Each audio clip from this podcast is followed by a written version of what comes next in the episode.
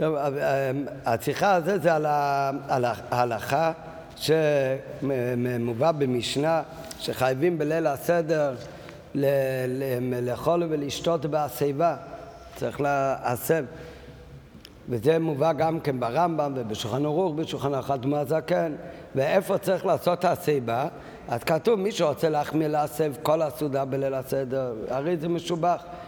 אבל, אבל בזה לא חייבים על פי דין. אנחנו גם לא, לא נוהגים כך, אנחנו נוהגים לעשות הסיבה רק איפה שחייבים על פי דין. איפה חייבים על פי דין לעשות הסיבה? זה כששותים את ארבעת הכוסות ושאוכלים מצה, ואז חייבים בסיבה. בשאר הדברים לא חייבים בסיבה, לא עושים הסיבה. אז על, על זה הולך, על, על זה נלמד בשיחה הזאת.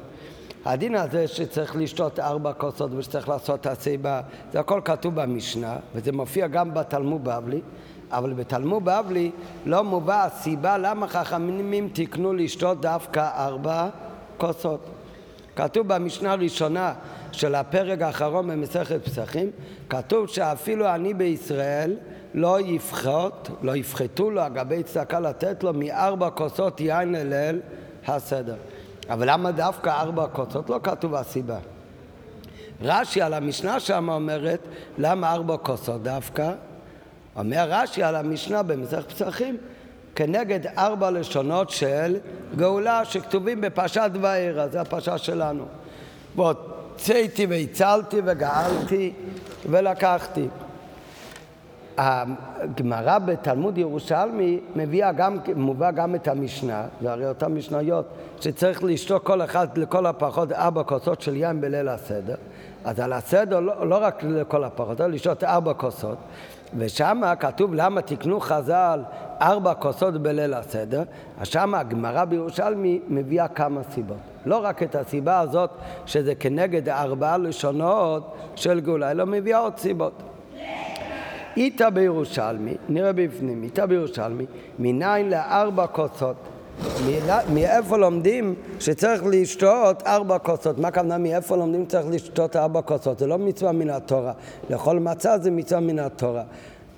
לשתות ארבע כוסות בליל הסדר זה מצווה דה רבנן. אז מה זאת אומרת מניין? מה זאת אומרת מניין? מאיפה לומדים את זה מן התורה? זה לא מן התורה. חכמים תיקנו.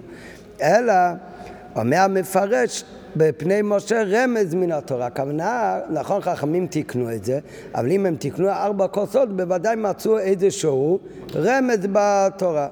ומהו הרמז? אז יש על זה הרבה דעות. רבי יהודה בשם רבי נאיה אומר, כנגד ארבע גאולות. הכוונה, ארבע לשונות של גאולה שהוזכרו בפרשה כשנתבשרו על גאולת מצרים. זה הארבע לשונות של גאולה שכתוב בפרשה שלנו. כמו שכתוב בפרשה שלנו, לכן אמור והוצאתי וגומר, והצלתי וגומר, וגאלתי גומר, ולקחתי גומר. זה ארבע לשונות של גאולה, כולם כתובים בפרשתנו. והוצאתי והצלתי וגאלתי ולקחתי. זה טעם הראשון מובא בירושלמי. ועוד טעמים נאמרו שם, אבל יש שם בתלמוד ירושלמי, מביא עוד טעמים. רבי ישוע בן לוי אומר, כנגד ארבע כוסות של פרעה. מה זאת אומרת ארבע כוסות של פרעה? איפה יש ארבע כוסות לפרעה? איזה פרעה היה לו ארבע כוסות? פרעה בסוף חומש בראשית עם החלום כן? שעל כוס פרעה, אה, עם יוסף הצדיק, כן, הוא פתר את החלום. הוא אומר שהוא ראה איך שהוא מחזיק, שר המשקים, שהוא מוזג לתוך הכוס של פרעה, והכוס הוא על יד פרעה, כתוב שם המילה כוס ארבע פעמים. אז זה רמז למצווה של חכמים תקנו בליל הסדר לשתות ארבע כוסות. אה? טוב, מה זה קשור לליל הסדר? מה קשור לליל הסדר לפתרון חלום של פארי? אה? מה? הפארי זה אותו פארי? אה? מה? אה, אם זה אותו פארי או לא אותו פארי, וזה לא משנה, בין אם זה אותו פארי ובין אם זה לא אותו פארי, מה הקשר בין זה? נראה אחר כך. או. נכון, נכון. נכון, כל העניין של גאולת מצרים היה בגלל שהיה גלות מצרים. כל גלות מצרים היה כי בני, כל בני ישראל יעדו למצרים. למה כל בני ישראל יעדו למצרים? כי יוסף היה משנה למלך. איך יוסף נהיה משנה למלך? על ידי שהוא פתר את החלום לפרי. איך הוא פתר את החלום לפרי? בזכות שהוא קודם פתר לעשה המשקים בבית הסוהר ושם יש ארבע כוסות. טוב, זה, זה שייכות רחוקה, יציאת מצרים. זה הסיבה שבכלל כל העניין שגרם לגלות וגאולת מצרים. טוב, אבל ככה אומר רבי יהושע בן לוי, ארבע כוסות זה כנגד ארבע כוסות של פרי. רב לוי אומר כנגד ארבע מלכויות, רבנן אומרים כנגד ארבע כוסות של פורענויות שהקדוש ברוך הוא עתיד להשקות את אומות העולם וכנגדן עתיד הקדוש ברוך הוא להשקות את ישראל ארבע כוסות של נחמה חולה. אז יש בגמרא בירושלמי כמה וכמה דעות באמוראים שאומרים על איזה רמז סיכנו חכמים את התקנה לשתות בליל הסדר ארבע כוסות של יין. אה? ארבע מלכויות, ארבע מלכויות שירחיבו ויעשו גלות לישראל. כך נראה. אה? הנה, נראה את הלשון בפנים, אם כבר שאלת. כן, אומרת הגמרא מניין לארבע כוסות. כן, הדעה הראשונה זה לא רבי יהודה, זה רבי יוחנן. רבי יוחנן בשם רבנאי כנגד ארבע גאולות. לכן אמור לבני ישראל, והוצאתי ולקחתי, והוצאתי והצלתי וגלתי ולקחתי. רבי ישוע בן לוי אומר, כנגד ארבע כוסות של פרוי. מה הכוונה כנגד ארבע כוסות של פרוי? ונרמזה גאולת ישראל בהאי עניינה, כדדריש בבראשית רבה, כך אומר המפרש, בקורבן העדה, והנה גפן לפניי אלו ישראל, גפן ממצרים תעשייה. אז זה רמז על בני ישראל. ארבע כוסות של פרי, אומר פני משה, איפה כתוב ארבע כוסות בפרי? באותו חלום של שר המשקים התבשר יוסף הצדיק על הגאולה. לא רק בגלל שזה גרם לגלות, אלא זה גם כבר רמז על הגאולה. כמו שחז"ל דורשים, והנה גפן לפניי זה הולך על בני ישראל. כנגד ארבע כוסות של פורענויות שהקדוש ברוך הוא עתיד להשקות, כלומר, שזה מרמז על הגאולה לעתיד. ארבע מלכיות, אומר הקורבן העדה, זה כנגד ארבע מלכויות ששיעבדו בנו, והם כסדיים, מדי, יוון ואדום. מה זה? הבבלים, שהרחיבו בית ראשון. אחר כך מדי, זה בזמן הומון, מלכות אה, פרס ומדי. אחר כך ביוון זה באמצע בית שני, ואדום זה הגלות האחרון. אה? זה לפני, זה הולך על הארבע מלכויות שאחר כך. אה? מה? אדום, מה היה לנו בעיה איתם? הם החריבו בבית המקדש השני, הרומאים. מלכות עדן, שיצא מאיסוף, זה, המלכות, זה הגלות האחרונה גם. טוב, אז יש כמה דעות אז על מה מרמזים הארבע כוסות. מארבע לשונות של גאולה ממצרים עד לארבע כוסות של פורענויות שהקדוש ברוך הוא עתיד להשקות, הכוונה להתנקם באומות העולם, אז זה הולך על הגאולה העתידה, או שזה הולך כנגד הארבע כוסות שהיה בחלום שיצף פתר, שזה רמז איפה, זה הסיבה שגרמה לגלות, ושם יש, יש גם כן רמז לעניין הגאולה, כך אומר המדרש, שהגפן שהוא ראה שעושים ממנו יין זה רמז על גאולתם של ישראל. בפשוט ההפרש בין הטעמים האחרונים לטעם הראשון, עכשיו בשולחן ערוך נראה אחר כך איזה טעם מובא, כמובן כל אחד שיושב כאן, אם הוא היה כאן, אם הוא כבר עשה פעם ליל הסדר, רובם, כולם כאן עשו כבר ליל הסדר, כן? אז זה כולם יודעים כנגד מה תקנו ארבע כוסות, ארבע לשונות של גאולה, זה הטעם הראשון שמובא בירושלמי. אומר רבי יוחנן בשם רבי נאיו כנגד ארבע לשונות של גאולה, והוצאתי והצלתי וגלתי ולקחתי. אמרתי מקודם, זה גם הסיבה, מכל הסיבות שכתובים בירושלמי, זה הסיבה שרש"י מסביר על המשנה במסכת פסחים, גם בתלמוד בבלי. שם הגמרא לא אומרת את הסיבה לארבע כוסות, אבל רש"י על המקום מיד אומר ארבע כוסות כנגד ארבע לשונות של גאולה הכתובים בפרשת וירא, בפרשה שלנו. נראה אחר כך שגם האדמה זקן בשכנוך הוא מביא, זאת אומרת כנגד ארבע לשונות של גאולה, הנאמרים בפרשת וירא. מדגישים שזה כתוב בפרשה שלנו, נראה למה. אז על זה הוא מביא שיש, אבל הרי עוד טעמים בגמרא, אבל יש הבדל. לפי הטעמים האחרים, זה רמז על כל מיני דברים שונים, רק קשורים אולי לעניין הגאולה ממצרים. לפי הטעם הראשון, שהוא בפשוט הטעם העיקרי, אז הארבע כוסות זה לא איזה רמז למשהו שקשור ליציאת מצרים, אלא זה כנגד ארבע לשונות של גאולה שכתובים ממש ביציאת מצרים. בפשטות ההפרש בין הטעמים האחרונים לטעם הראשון כנגד ארבע גאולות הוא להטעמים הנ"ל אין בארבע כוסות זכר ושייכות גלויה לגאולת בני ישראל ממצרים. לשאר הטעמים שותים ארבע כוסות של יין, זה לא קשור בגלוי לעניין של יציאת מצרים, אלא לפי הטעם השני למה זה קשור בגלוי? לארבע כוסות שהיה באיזה חלום של צר המשכין במצרים, שכתוב בארבע כוסות לפרוי. לפי דעה אחרת, מה קשור ארבע כוסות שהוא שותה כנגד ארבע כוסות של פורענויות שהקדוש ברוך הוא ישפוך ויתנקם על עם ישראל. זה הכל, אפשר לקשר את זה לליל הסדר. לעומת זאת, לפי הטעם הראשון, הארבע כוסות שאנחנו שותים, זה קשור צורה יש, באופן ישיר לעניין הגאולה ממצרים. תקנו כנגד ארבע לשונות של גאולה, לשתות ארבע כוסות.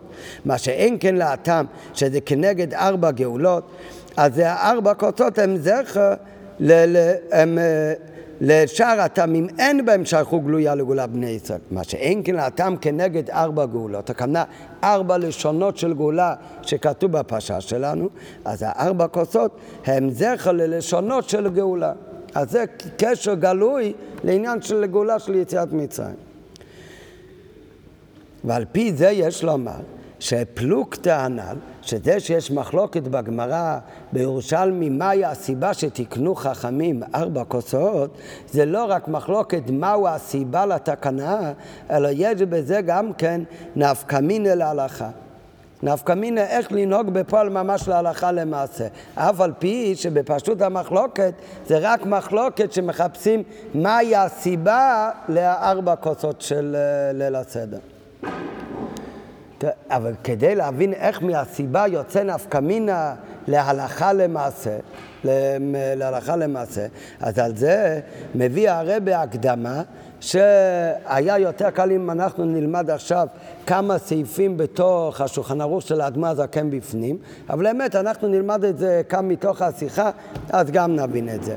כתב האדמה הזקן בשולחנו, האדמה הזקן פוסק בשולחנו ערוך, בדיני השיבה בהלכות, בסוף הלכות פסח, שמדובר על הלכות ליל הסדר, אז שם יש סימן שמדבר על הלכות של הסיבה, איך עושים הסיבה, ואיפה צריך לעשות הסיבה, מתי, באיזה דברים צריך לעשות הסיבה, מי הוא החייב להסב, מי פטור מלהסב. אז שם מביא אדמה זקן, מתי צריך להסב. אומר אדמה זקן, מתי צריך לעשות הסיבה? בשעת אכילת כזית מצה.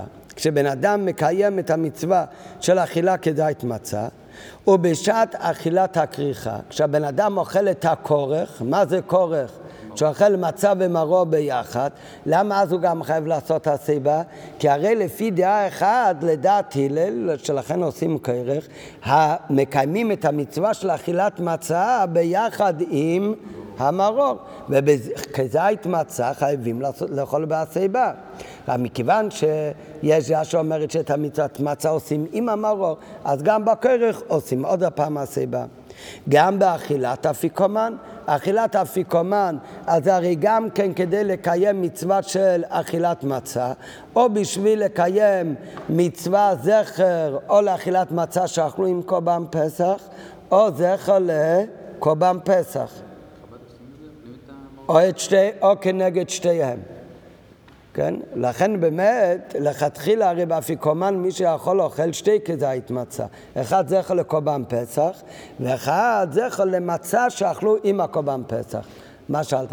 חב"ד אוכלים את הכרך. למה לא בגלל שרויה? לא, אוכלים, דבר שזה חיה, חייבים. כן, אבל זה לא שרויה, כי, כי החסה, אם הוא יבש לגמרי, זה לא שרויה. רק מייבשים אותו לגמרי באמת קודם. צריך לדאוג שלא יהיה רטוב, אבל לא אוכלים כאן. ובשעת אכילת הכריכה, ובשעה שאוכלים אפיקומן, עד כאן זה הכל המעשים שעושים בליל הסדר מצד קיום מצוות אכילת מצה. או זכר לקורבן פסח, בזה חייב להיות הסיבה. ומה עוד? ובשתיית ארבע כוסות. למה דווקא בדברים האלה יש חובה להסב? אומר אדמת זקן, לשקול דברים אלו הם זכר לגאולה ולחירות. למה בליל הסדר אתה אוכל בהסיבה? כי אתה רוצה להגיש בנוח. מה יותר נוח, לאכול רגיל או בהסיבה? אה? לאכול רגיל. כן, זה היה, או אוכלים בליל הסדר בהסיבה כדי להגיש דרך... הם, הם, הם דרך גאולה וחירות, איזה חירות אתה מגיש כשאתה מחזיק את הכוס של ינואר, ואתה עושה ככה ואתה חצי נשפך עליך. הרבה יותר... אה? זה גוף העניין. זה גוף העניין? בזה אתה מגיש חירות? לא, אולי פעם ככה... אם היית יכול לאכול ככה ולעשות בצורה שאתה יכול לשפוך על עצמך יין ולהחזיק את זה ככה בצורה כזו שהיא דווקא כן מלכלכת, אתה נמצא הרי בסוף חירותך. אה? אין לך שום דאגה משום דבר. אז האמת שזה לא סתם מצחיק איך שאני מתאר את זה, שאם זה דרך חירות לעשות את הסיבה. את העניין הזה כבר כתבו חלק מהראשונים שאומרים שהעניין, החובה לאכול בהסיבה, זה היה רק בזמן המשנה והגמרא. בזמניהם לא היו אוכלים על שולחן וכיסאות כמו אנחנו, אלא הם היו אוכלים כמו הבדואים על הספות, והם היו אוכלים בהסיבה, זה היה החירות שלהם. היום שהרגילות, גם מלך הכי חשוב, אז הוא אוכל בשולחן, הוא לא... אז היום זה לא דרך חירות ולכן אין מצווה להסב. רק זה רק דעה אחת, זה מחלוקת בהלכה. אז מה כאן אומר? לכתחילה לא סומכים על הדעה הזאת, אלא לא משנה. היום גם אם זה נורא לא נוח, מכיוון שחכמים חייבו לאכול בהשיבה, בגלל שזה היה בזמנם דרך חירות, אז זה נהיה מצווה, אז כולנו חייבים לאכול דרך השיבה, בין אם זה נוח לך, בין אם לא. בפועל יש דברים מסוימים שאדמה זקן אומר, בדיעבד אפשר לסמוך על הדעה השנייה שאומרת שהיום יוצאים, לא צריך לעשות הסיבה, אבל לכתחילה המצווה הזאת של הסיבה נשארה, למה באמת? אבל למה חכמים תיקנו לאכול בהסיבה? אז כתוב, המשנה ואומר אדמה זקן בשוכנו, מכיוון שבן אדם צריך להגיש בליל הסדר כאילו יוצא ממצרים, כמו שכתוב במשנה, בכל דור ודור חייב אדם לראות עצמו כאילו יצא ממצרים. אז אני צריך בליל הסדר להגיש את החירות. איך שאני בן חורין, ולכן איך אני מראה את עניין הגאולה ושאני בן חורין, זה על ידי שאוכלים בהסיבה. ולכן באיזה דברים חייבים לאכול בהסיבה? אותם דברים שאוכלים בליל הסדר, שהדברים האלה קשורים באמת זכר לגאולה ולחירות. יש דברים בליל הסדר שהם קשורים ליום טוב, סעודת יום טוב, אתה אוכל דגים ואתה אוכל מרק, אבל זה לא חלק מהזכר לגאולה ולחירות, אז בזה לא צריך להיות הסיבה. כשאתה מקיים את מצווה של אכילת מרור, אתה לא עושה הסיבה, כי אכילת מרור זה לא זכר לגאולה וחירות, אלא על מה זה אכילת מרור? זכר ל... לשעבוד, זה זכר שימררו את חייהם, לכן אוכלים מרור. אז בזה אין עניין לעשות הסיבה. איפה המצווה לעשות הסיבה? אותם דברים שהם זכר לחירות וגאולה.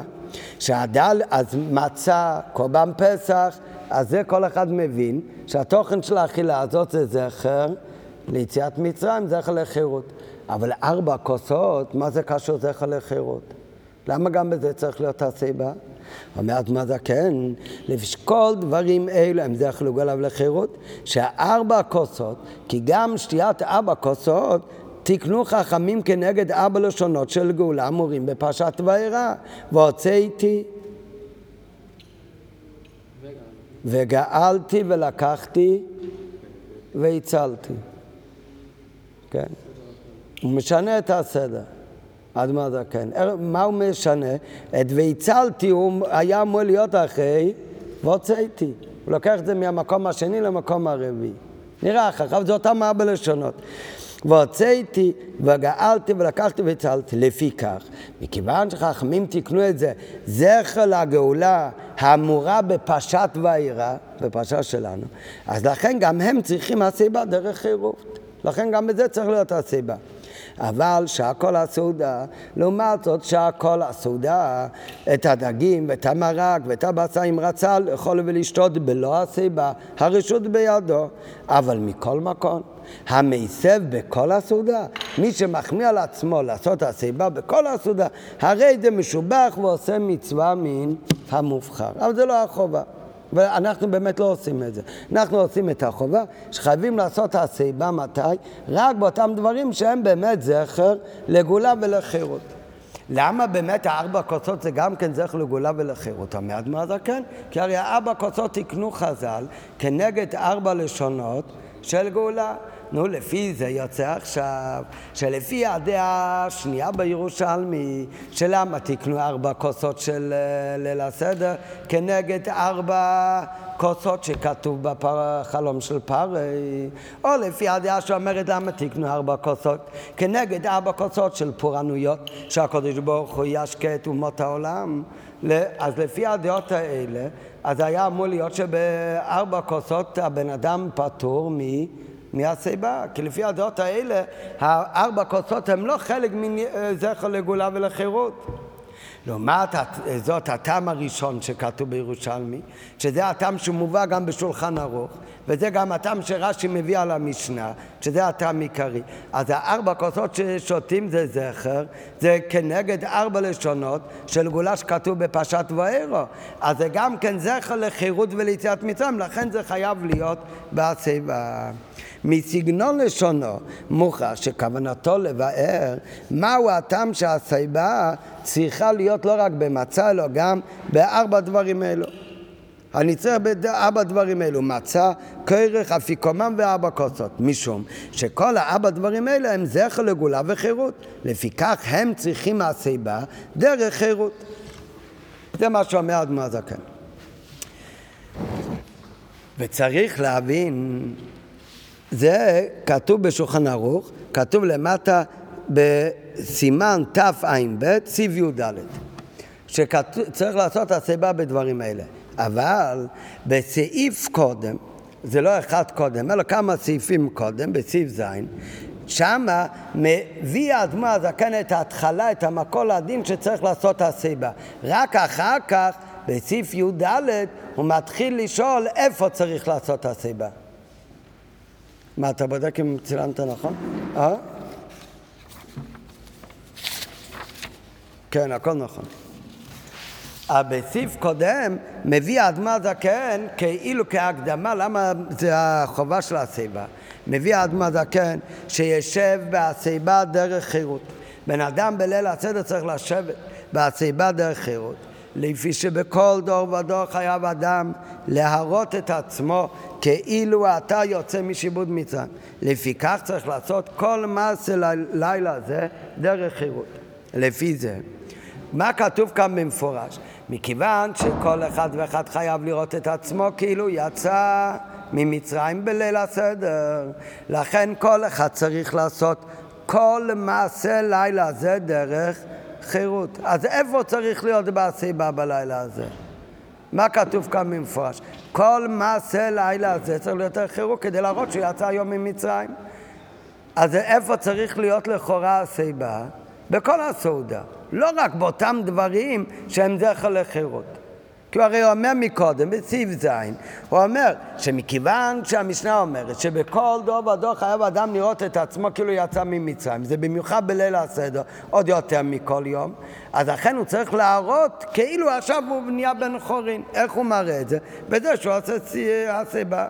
לפי זה, הרי אין אנו זקוקים לנתינת טעם למה צריך להסב בשעת אכילת הכזית. לא צריך לכאורה שום הסבר למה צריך לעשות הסיבה כשהוא אוכל מצה וכשהוא שותה ארבע כוסות. הפוך, למה הוא צריך לעשות את הסיבה? כי הוא הרי צריך להראות לעצמו בלילה הזה, להראות כל מעשה לילה הזה שהוא יוצא, כאילו הוא יוצא ממצרים והוא עושה את זה בדרך חירות. אם כבר אנחנו צריכים הסבר, צריך למצוא הסבר למה כשהוא אוכל דגים ומרק הוא לא צריך להסב. אבל לא צריך הסבר למה בדברים האלה כן צריך להסב. למה צריך להסב? מכיוון שהוא כבר אמר בסעיף ז' הרי. מכיוון שחייב האדם לראות את עצמו. כאילו יצא ממצרים, לא רק לראות את עצמו, אז מה זה כאן מדגיש? להראות את עצמו, שגם אחרים יראו איך שהוא נוהג בדרך חירות. כי כבר מבואר ממה שכתוב לפני זה, ואדרבה, אם כבר בעיקר היה לו לבאר הטעם, למה אינו צריך, אלא זה רשות בידו להסב בשעה סעודה. ולא משמע מסגנון לשונו שהוא רוצה כאן לתרץ למה באמת בשאר הדברים הוא פטור מהסיבה כי בהם זה לא ניתקן דרך חירות. זה שאלה ראשונה. שאלה שנייה, למה אדמו הזקן כותב את ארבע לשונות של גאולה? הוא אומר כנגד ארבע לשונות של גאולה, הוא גם מצטט אותם, ואדמו הזקן מדגיש כנגד ארבע לשונות של גאולה שאמורים בפשט ואירע. אדמה זקן בדרך כלל בשולחן אורוך לא מציין לנו כשהוא מביא פסוק באיזה פרשה כתוב הפסוק הזה. למה אדמה זקן כותב המורים בפרשת ואירע? והלא אין דרכו לציין בפנים השולחן אורוך מקום הפסוקים בדרך כלל שמביא. אה? מה? לא, הוא משנה את הסדר מפרשת ואירע. לכן הוא צריך להגיד, זה עדיין אותם פסוקים מפרשת ואירע. ג' זה כבר שאלה שלישית, שהוא משנה גם את הסדר מפרסוורה. בפרסוורה נאמרו ארבע לשונות אלו בסדר שונה. והוצאתי והצלתי, וגאלתי ולקחתי. וכך גם הסדר, איך שהוא מופיע בדברי רז"ל בירושלמי. ולמה שינו האדמו הזקן בסידורם? ולמה כשהוא מסדר את הארבע לשונות בשוכנוך הוא משנה את הסדר ממה שכתוב בפסוק וממה שכתוב בחז"ל וכותב במקום ויצאתי והצלתי וגאלתי ולקחתי הוא כותב הוצאתי וגאלתי ולקחתי והצלתי ויובן כל זה לפני שהוא מתחיל לענות על כל השאלות האלה. של, על האדמה זקן, אז לפני זה מביא בהקדים בירור כללי בגדר דין הסיבה, יש לומר בבית אופנים. לפני שמתחיל ההסבר, אז הרב אומר צריך קודם לחקור מה זה בכלל המצווה של חכמים בדין הסיבה בליל הסדר. אנחנו כבר יודעים שיש חובה בליל הסדר לעשות את הסיבה, ואנחנו גם יודעים, כבר ראינו בשולחן ערוך, שאיפה יש את החובה לעשות את הסיבה? לא בכל הדברים, נכון? הוא אומר קודם צריך להראות כל מעשה לילה הזה, אבל באיזה מעשים של לילה זה באמת? הוא אומר החובה ממש זה רק באותם דברים שתיקנו זכר לגאולה וחירות. באיזה דברים? זה באכילת מצה, שלוש פעמים, מצה, כרך ואפיקומן, ובאיזה עוד דבר? בשתיית ארבע כוסות. בארבע, בדברים האלה יש חובה לעשות הסיבה. זאת אומרת, אנחנו כבר יודעים שיש מצווה של הסיבה, מדרבנן כמובן, זו חובה דרבנן לעשות הסיבה, ואנחנו גם יודעים שחובת הסיבה היא בדברים מסוימים, באכילת מצה ושתיית ארבע כוסות. עכשיו, נגיד בעל פה, אחר כך נראה את זה בפנים. אומר הרבה, אפשר לחקור איך חכמים תיקנו את זה. האם הם תיקנו כמו שיש מצווה לאכול מצה, אחר כך יש עוד מצווה לשתות ארבע כוסות, מצווה דה רבנן. כך יש עוד מצווה לעשות הסיבה. ו- ורק מה? אז יש תנאים. כמו שיש תנאי שצריך לאכול מצה כזית, ככה יש גם כן, בתוך המצווה של עשיית הסיבה, אז אמרו, איפה הוא צריך לעשות את המצווה של הסיבה? את המצווה של הסיבה הוא חייב לעשות מתי? כשהוא אוכל מצה ושותה ארבע כוסות. אבל למה הוא מקיים בזה? זה מצווה בפני עצמה, זה מצוות הסיבה, כאילו יש שלוש מצוות בלילה הזה. שווה הרבה מצוות, כמצפה יציאת מצרים, אבל כאילו במה שאנחנו מדברים עכשיו, יש מצווה אכילת מצה אחת, יש מצווה ארבע כוסות שתיים, יש מצוות הסיבה שלוש. רק מה, הם אמרו איפה אתה חייב לעשות את מצוות הסיבה? כשאתה אוכל מצה ושותה ארבע כוסות.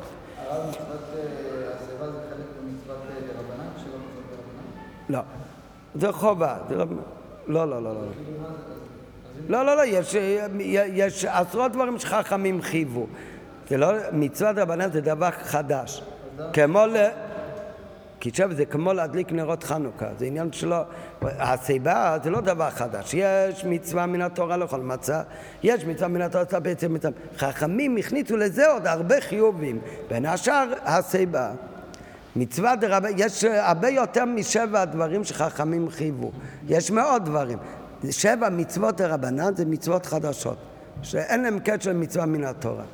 כמו מצוות קריאת מגילה או כמו להדלקת נרות חנוכה. לא לאכול בשר בחלב זה לא נקרא מצווה דה רבנן. יש מצווה מן התורה שאסור לאכול בשר בחלב.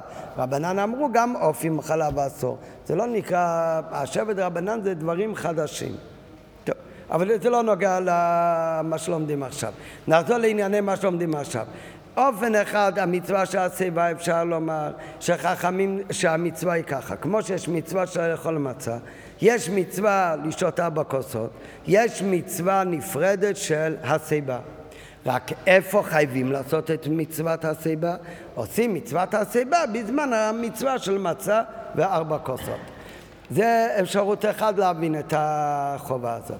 אפשרות שנייה להבין את החובה הזה, שחכמים לא תיקנו חובה של הסיבה, אלא זה לא מצווה בפני עצמה, אלא זה פרט במצוות אכילת מצה, שכמו שיש חובה שהמצה חייב להיות כזית. והמצה חייב להיות מחמשת מיני דגן. ככה יש עוד פרט במצווה שהיא חייבת להאכל דווקא בהשיבה. אותו דבר בארבע כוסות. חלק מהמצווה של ארבע כוסות זה פרט בתוך המצווה של ארבע כוסות, שזה צריך להיעשות על ידי השיבה. אז זה לא מצווה בפני עצמו. זאת אומרת, לפי שתי האופנים, מתי עושים הסיבה בפועל ממש? בזמן שהוא אוכל מצה. השאלה רק, אם זה מצווה בפני עצמה הסיבה, רק תקנו את זה בזמן אכילת מצה, או שאומרים לא, הסיבה זה בכלל לא עניין בפני עצמו, אלא זה חלק מתוך מצוות אכילת מצה. כן, עכשיו החקירה הזאת, מהי הגדר של הסיבה, זה לא רק עניין אה, שכלי איך אתה מסתכל על זה, כעניין בפני עצמו שתקנו אותו באכילת מצה, או שהוא חלק ממצוות אכילת מצה, אלא נראה בהמשך שיכול להיות לזה גם כן השלכות ונפקא מינא להלכה. נראה אבל בפנים. יובן כל הנ"ל בהקדים ביור כללי בגדר דין הסיבה, שאפשר להסביר אותו בשתי אופנים. אחד, הסיבה אינו חיוב בפני עצמו, אלא הוא פרט ותנאי בהמצווה של אכילת מצה ושתיית ארבע כוסות.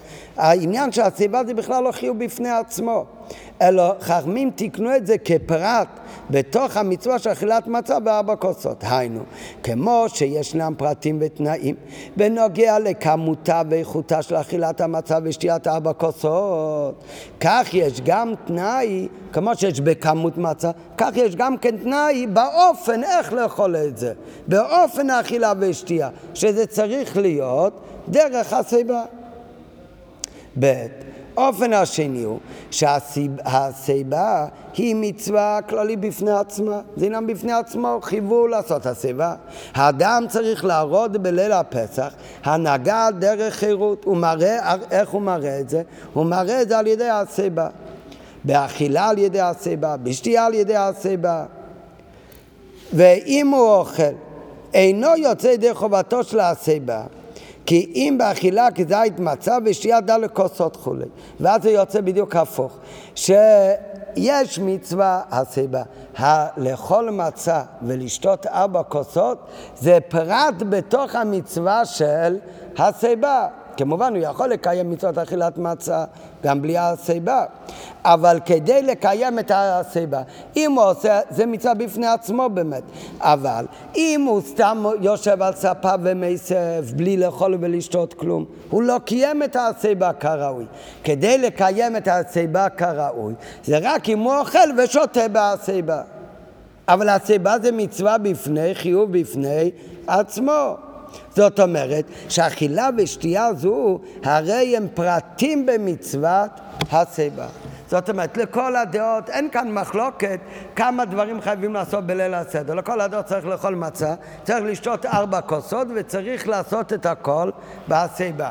השאלה זה, בינתיים נראה בהמשך אם יש איזה נפקא מיני להלכה, איך מסתכלים על זה. האם חכמים הם אמרו כחלק ממצוות אכילת מצה, אנחנו אומרים זה צריך להיעשות בהסיבה.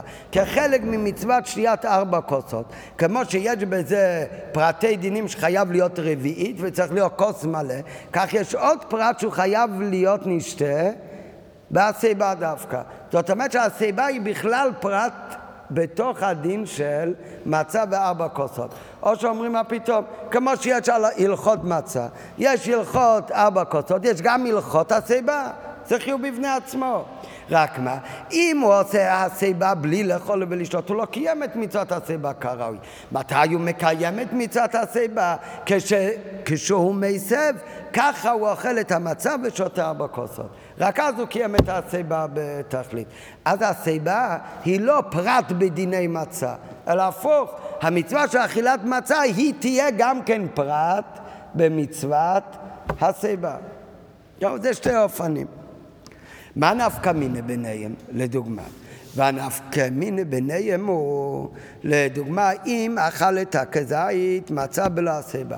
מה יהיה? בן אדם, הוא אכל כזית מצה, ובטעות הוא שכח לעשות את הסיבה. בלא הסיבה. אם הוא יצא ידי אכילת מצה או לא. לפי האופן הראשון שאמרנו שהסיבה זה פרט באכילת מצה, אז כשבן אדם שכח לעשות הסיבה, אז במה חסר לו עכשיו? חסר לו במצוות הסיבה או חסר לו גם בשלמות של אכילת מצה? חסר לו גם בשלמות של אכילת מצה. כמובן רק מדרבנן, רק מדרבנן. מה זה, הוא לא יצא? הוא לא יצא במה? אתה אומר פשיטה שהוא יצא, פשיטה שהוא יצא במה? במצוות אכילת מצה מדאורייתא, כן? אבל אולי מדרבנן לא, זה כבר עוד שאלה. רגע, שנייה, מה זאת אומרת? אם יש לי מצווה אכילת מצה מדאורייתא, אני לא יכול לתת שיש לי מצווה אכילת מצה מדרבנן, זה לא. לא, לא, לא, לא, לא. זה לא, זה, זה מצווה, יש מצוות אכילת מצה מן התורה, ויש בזה כמה פרטים, איך לעשות את זה, שהפרטים האלה יכול להיות רק מדרבנן. אז זה באמת עוד שאלה. כן? נ- נכון. אז זה מה שאתה אומר, אז זה כתוב כאן, בסוף הערה תשע בשלוש שורות האחרונות, אז זה לחידוד יש להעיר מהדעות, האם הפקעת קניין מדרבנן מאן מדאורייתא. יכול להיות לפעמים כשחכמים אומרים, הם, אה, זה לא נוג... לא רצית להיכנס לזה, כי אין לדבר סוף, אבל אם כבר שאלת, בן אדם, הוא מקדש אישה בפסח עם חמץ, היא מקודשת או לא? מה, מה, מה? בן אדם מקדש אישה בפסח עם אה, חמץ. האישה מקודשת. עם חמץ, עם ביסקוויטים, ששווה פרוטה. מקודשת, אבל הוא- עובר על איסור. מקדשת, אה? היא בטח לא מקודשת. למה היא לא מקודשת? כי אני צריך לקדש אישה בכסף שהוא שלי.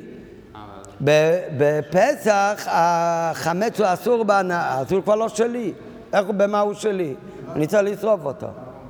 זה לא שלו, זה פשיטה, בפשיטה שבן אדם מקדש אישה, באיסורי הנאה היא לא מקודשת, אה? למדנו שנה שעברה בקידושין. איך היא מקודשת? אתה צריך להביא לה פרוטה. כמה שווה הביסקוויטים עכשיו? מה זה עכשיו? בפסח. הם שווים לפי כמה שנראה לה בעין בעינה. אם לה זה שווה פרוטה, בטח תגיד שזה שווה לה פחות. לא, צריך לשרוף את זה, פסח היום. זה לא שלך בכלל. מצפצפת על הפסח, היא רוצה ביסקוויט. זה הכל טוב ויפה, אבל זה לא מספיק שהיא רוצה לאכול אותו. כדי שאני מקדש אישה, לא מספיק שהיא רוצה את הטבעת. צריך שהטבעת תהיה שלי. אני לא יכול לקדש אותה בטבעת של הפקר, אני צריך שהטבעת תהיה שלי. חמץ בפסח, הוא יכול להיות אצלי ביד, והתורה אומרת שהוא הפקר, שהוא לא שלי. בטוח שהיא לא מקודשת.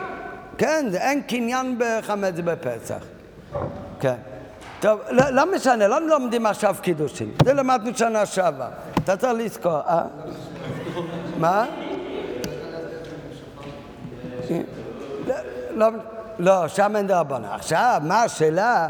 השאלה קורה, מה יהיה אם בן אדם הוא מקדש אישה בחמץ בערב פסח לא מחצות היום, אלא שעה אחת, חצי שעה לפני חצות.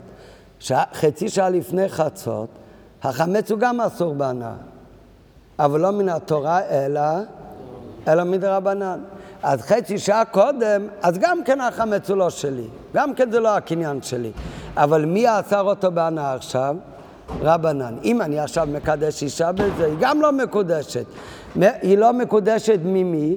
מן התורה היא לא מקודשת או רק מדרבנן היא לא מקודשת? אז יש אומרים גם מן התורה היא לא מקודשת, למה?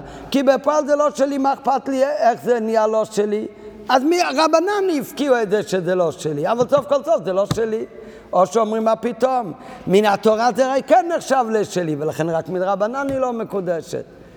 כן, אז זה שאלה. אותו דבר כאן, זה יכול להיות, זה לא מופרך שאם התנאי של הסיבה, פשיטה שזה רק מדרבנן, ופשיטה שמן התורה מקיימים מצוות אכילת מצה, גם בלי הסיבה. אבל עדיין יכול להיות, אם חכמים אמרו שאנחנו מתקנים שזה תנאי במצווה, אם אתה לא עושה את זה כמו שחכמים תיקנו, אז לא קיימת את המצווה. אבל אמת, אנחנו לא צריכים להגיע עד כדי כך. השאלה זה, גם אם נגיד מן התורה קיימת את המצווה, זה נכון. אבל גם אם מן התורה פשיטא נגיד, כמו שרום אומר, הרי לא יכול להיות שלא קיים מצוות אכילת מצה. נגיד אפילו שהוא בוודאי קיים מצוות אכילת מצה. אבל זה מדאורייתא הוא קיים. מדרבנן עדיין חסר לו בקיום מצוות אכילת מצה, כי חכמים אמרו, כמו שיש הלכה מן התורה, שהמצה חייבת להיות מחמשת מיני דגן, כך חכמים אמרו, שהמצווה של אכילת מצה חייבת להיות על ידי הסיבה, ולכן אם לא עשית את זה בסיבה, לא קיימת את המצווה של אכילת מצה בשלמות. וכשאתה נזכר שלא עשית הסיבה, אז הרי לכל הדעות הוא צריך לעשות עוד הפעם הסיבה. גם לפי הדעות שאומרים שהסיבה זה מצווה בפני עצמו. אבל לפי הדעה שאומרת שהסיבה זה מצווה בפני עצמו, אתה תעשה עוד הפעם הסיבה, אז אתה תגיד ברכה עכשיו, עוד הפעם על אכילת מצה. מה פתאום? אם אנחנו אומרים שהסיבה זה עניין חיוב בפני עצמו, רק חייבו לעשות אותו בזמן אכילת מצה. אם אכלת ושכחת לעשות את הסיבה. ואתה על פי הלכה חייב עוד הפעם לאכול בסיבה. זה לכל הדעות עוד הפעם לאכול בסיבה. אבל פשיטה שהוא לא יברך עוד הפעם, אשר קידשנו במצוותיו וציוונו על אכילת מצה, כי את מצוות אכילת מצה כבר קיימת. מאה אחוז. לעומת זאת, אם אני אומר שהסיבה היא חלק בתוך אכילת מצה, ואם אכלת בלא הסיבה, חסר לך בקיום, לא של הסיבה, אלא חסר בקיום של מצוות אכילת מצה, אז יכול להיות שתאכל עוד הפעם, והשולחנוך אומר, אתה חייב באמת לאכול עוד הפעם. אולי גם יכול להיות שאתה תצטרך עוד הפעם לברך על אכילת מצה אם היה כבר הפסק באמצע. למה באמת? כי עוד לא קיימת בשלמות אכילת מצה מדרבנן על כל פנים. בפועל ספק ברכות להקל הוא לא יברך, אה? אבל באיזה מהם אתה צריך לברך? דווקא כשהסבה היא מצווה. לא, אם היא מצווה בפני עצמה, לא. כי אם היא מצווה בפני עצמה, אז את מצוות אכילת מצה עשית בהידור. ומה חסר לך? והסיבה. אז מה תברך עוד הפעם מהשקט ראשון על אכילת מצה? אכילת מצה הייתה בשלמות. אם אבל אומרים שהסיבה זה פרט באכילת מצה, אם זה פרט באכילת מצה ולא עשית הסיבה, אז חסר לך במצווה של אכילת מצה. תברך עוד פעם על אכילת מצה. רגע, שנייה, יש איזה פרט שאומר צריך לעשות את זה כשאני טהור? אה, לא. אין שום פרט עניין של לאכול את זה לא. הנפקוסה ביניהם, ואם אכל את הכזית לקיים מצוות אכילת מצה בלא הסיבה, אם יצא ידי מצוות אכילת מצה או לא, אם אנחנו נאמר שהסיבה היא תנאי לעיכובה במצוות אכילת המצה, שזה תנאי בתוך המצווה של אכילת מצה, וחכמים יכולים לק... לה... להכניס את הפרט הזה במצווה לפרט שהוא מעכב את קיום המצווה. גם אם הוא לא מקיים את ה... מעכב את הקיום מדאורייתא, הוא מעכב את הקיום מצווה איכשהו מדרבנן. אז יוצא שאם הוא לא עשב, הוא לא קיים גם מצוות אכילת מצה מדרבנן. לא, לא חסר לו כאן במצוות הסיבה, חסר לו במצוות אכילת מצה, מכיוון שהסיבה מעכבת בה. לעומת זאת, אם אכילת כזית מצה היא פרט בהסיבה, אבל אם אומרים שהסיבה זה מצווה בפני עצמה, רק יש פרט שהסיבה צריכים לעשות לא סתם לישון בהסיבה, אלא צריך דווקא לאכול את המצה בהסיבה. אז אם לא עשית הסיבה, חסר לך בדין הסיבה, בעניין העיקרי של הסיבה, אבל לא חסר לך בדין של... של מצה, הרי באם לא יסב בו לא קיים מצוות הסייבה, אבל אין חיסרון בקיומה של מצוות אכילת מצה. אז זה, ו, אז זה הבדל בהסתכלות. ולהלכה מה יהיה נפקא מיניה? והנפקא מיניה בין שתי סברות החיוב שבהשיבה, בהלכה למעשה הוא אם אכל את הכדאית בלא הסיבה, שאז ההלכה היא שהוא צריך לחזור ולאכול בסיבה. האם הוא מחויב לחזור ולברך על אכילס מצה או לא? אם החיוב לחזור ולאכול הוא רק כדי לקיים מצוות הסיבה שהוא עוד לא קיים כמו שצריך, אבל מצוות אכילת מצה כבר קיים בשלימות, אין לברך שנית על אכילת מצה. לעומת זאת, אם החיוב האכילה השנייה הוא לקיים מצוות אכילת מצה, שהוא לא קיים אותה, למה? כי חסר את התנאי שבתוך המצווה של אכילת מצה של הסייבה, אז צריך לעזור לברך עוד פעם אכילת מצה. אה? לא, למה? למה? מה הבנת מקודם? קודם שאם יש חוסר בקיום במצוות מצה, צריך לברך שוב. נכון. נכון, זה בדיוק מה שקראנו עכשיו בפנים. לעומת זאת, אם חסר רק בהסיבה, והמצב, אז לא צריך לברך עוד פעם. אם הסיבה זה פרט בתוך מצוות אכילת מצה, אז אם לא עשית הסיבה, לא חסר לך רק בהסיבה, אלא במה חסר לך? במצה, לכן צריך לברך עוד פעם. אם הסיבה זה פרט בארבע כוסות, אם לא עשית הסיבה, לא חסר לך בחיוב הסיבה, חסר לך גם בחיוב של ארבע כוסות. לעומת זאת, אם הסיבה זה מצווה בפני עצמו, ואתה שתית בלי הסיבה, לא חסר לך בארבע כוסות, במה חסר לך? בהסיבה. זה הנפקא מינה. אז אותו, רק בארבע כוסות אין ברכה, אבל זה אותו רעיון. אותו דבר במצה, אם זה מצווה בפני עצמה הסיבה, רק אמרו מה תעשה בהסיבה את אכילת מצה. אם לא עשית את זה, לא חסר לך באכילת מצה, חסר לך רק בהסיבה. אז נכון, אתה חייב עוד פעם לאכול. למה אתה חייב עוד פעם לאכול? לקיים הסיבה. אז אתה לא מברך על זה, הרי אין ברכה על הסיבה. הברכה היא על אכילת מצה. לעומת זאת, אם אומרים שהסיבה זה פרט בתוך אכילת מצה, אם זה הפירוש, אז אם אכלת בלא הסיבה, אז מה חסר לך? לא רק הסיבה חסר לך, אלא חסר לך בקיום אכילת מצה, ואז הוא צריך לברך עוד הפעם. אם זה פרט שהוא מעכב.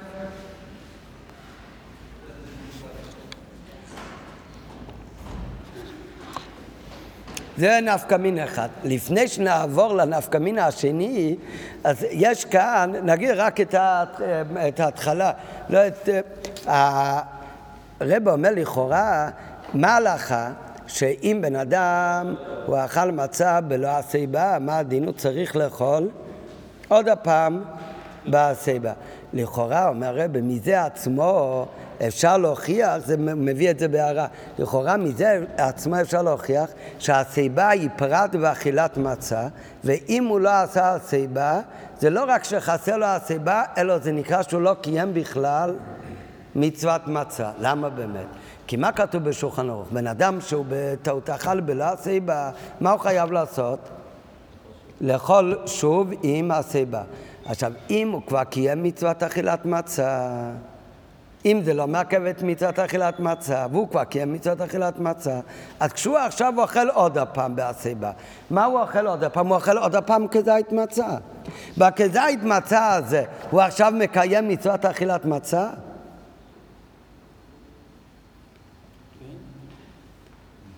אם אנחנו אומרים שהסיבה זה לא פרט בתוך המצה, אלא הסיבה עניין בפני עצמו. אז כשהוא אכל בטעות בלא הסיבה, אז הוא כבר קיים בשלמות את המצווה של אכילת מצה. אז אם עכשיו אומרים לו, לא עשית הסיבה, תעשה עוד הפעם הסיבה ותאכל כזית. עכשיו הכזית שהוא יאכל עכשיו זה מצווה בכלל? הוא הרי כבר קיים את המצווה, יש מצווה לאכול כזית אחד. אם בן אדם מוסיף ואוכל כזית שני, זה בדיוק כמו שהוא יאכל גזר עכשיו, את המצווה הוא הרי כבר עשה. אז מה יועיל שהוא יאכל עוד הפעם בהסיבה כזית? זה הרי כבר לא יהיה אכילת מצה בכלל, אכילת מצה הוא כבר קיים. אז מזה עצמו שכתוב בשוכנו, שבן אדם אכל בלא הסיבה, הוא צריך לאכול עוד הפעם כזית בהסיבה. אז מה מבינים מזה? שבאמת, כשהוא אכל בלא הסיבה, הוא לא קיים מצוות אכילת מצה בכדאית הראשון, מדרבנן. ולכן הוא עדיין מחויב לאכול לא רק מצד הסיבה, אלא הוא מחויב עוד הפעם לאכול גם מצד מצוות אכילת מצה, ולכן באמת האכילה השנייה יש עוד הפעם דין של אכילת מצה, ורק אז הוא מקיים את המצווה של הסיבה גם כן בעידו. כי אם באמת היינו אומרים שהמצוות אכילת מצה הוא כבר קיים בלאו אוכל וחסר לו רק בעניין הסיבה, אז אין עניין לעשות עוד פעם הסיבה ולאכול עוד פעם כדאי מצה. כי בכדאית הנוסף שהוא יאכל הוא הרי כבר לא יעשה מצווה. אז מזה גופה לכאורה מוכח שכשבן אדם אוכל בלא הסיבה, לא חסר לו רק הסיבה, לא חסר לו גם מצוות מצה. ולכן הוא צריך לאכול עוד הפעם. טוב, אז זה כבר אה, מסובך קצת, אז זה מובא בהערה. אבל הרב אומר שזה לא הוכחה. הרב אומר, גם אם באמת המצווה לאכול הסיבה דווקא במצה, אז זה לאו דווקא חייב להיות באותו כזית שהוא מקיים את המצווה. יכול להיות, אם זה באמת אה, מהסיבה, זה מצווה בפני עצמה, לאו דווקא שחייבו שהסיבה חייבת להיות במצווה אכילת מצווה שבו הוא מקיים את המצווה. לכתחילה בוודאי צריך להיות ככה, כי צריך לעשות מיד בהתחלה הסייבה, אבל אם לא, יכול להיות שהוא מקיים מצווה הסייבו לפי הסברה שלא חסר לו במצווה אכילת מצו, אז יכול להיות שהוא מקיים מצוות הסייבה גם כשהוא אוכל כזית מצה לא של מצווה, אלא כזית נוסף. טוב, אבל זה הכל בהערה. ולא ניכנס לזה. ועד יש שם נפקא מינא למעשה. עכשיו מביא יש עוד נפקא מינא למעשה בין שתי הסברות. מה יהיה אם בן אדם אכל כדאית מצה בלא הסיבה? בן אדם אכל כדאית מצה, בטעות הוא לא עשה הסיבה. אחר כך הוא נזכר, אז מה כתוב בהלכה, מה הוא צריך לעשות עכשיו? לאכול עם הסיבה. עכשיו, עד שהוא נזכר, ועכשיו חל עליו חיוב מחדש לעשות הסיבה ולאכול עוד הפעם, אבל בינתיים הוא נהיה פטור מלעשות הסיבה. איך יכול להיות שהוא בינתיים נהיה פטור מלעשות הסיבה? יש אנשים שהם פטורים לעשות הסיבה. מי? תלמיד לפני רבו למשל. אז מקודם הוא אכל לבד. עכשיו פתאום נכנס רבו, או שהוא הגיע לרבו, ופתאום הוא נזכר, אוי, כשאכלתי את המצה לא עשיתי הסיבה. אז מה? מה הדין אם בן אדם אכל ביתו בלא הסיבה? הוא צריך לאכול עוד הפעם עם הסיבה. נו, אבל עכשיו הוא נזכר כשהוא יושב לפני רבו, עכשיו הוא לא יכול לעשות הסיבה. אז הוא חייב לאכול עוד הפעם כדאית או לא? אז זה תלוי. אם אה, כשהוא לא עשה הסיבה, מה היה חסר לו במצוות הסיבה רק? אז אין טעם שעכשיו יאכל עוד פעם, כי הרי בכל מקרה הרי לא הולך לעשות הסיבה. אבל אם לפני חצי שעה, כשהוא לא היה לפני רבו, והוא לא עשה הסיבה, מה היה חסר לו? לא רק בהסיבה, לא היה חסר לו פרט בשלמות של מצוות אכילת מצה.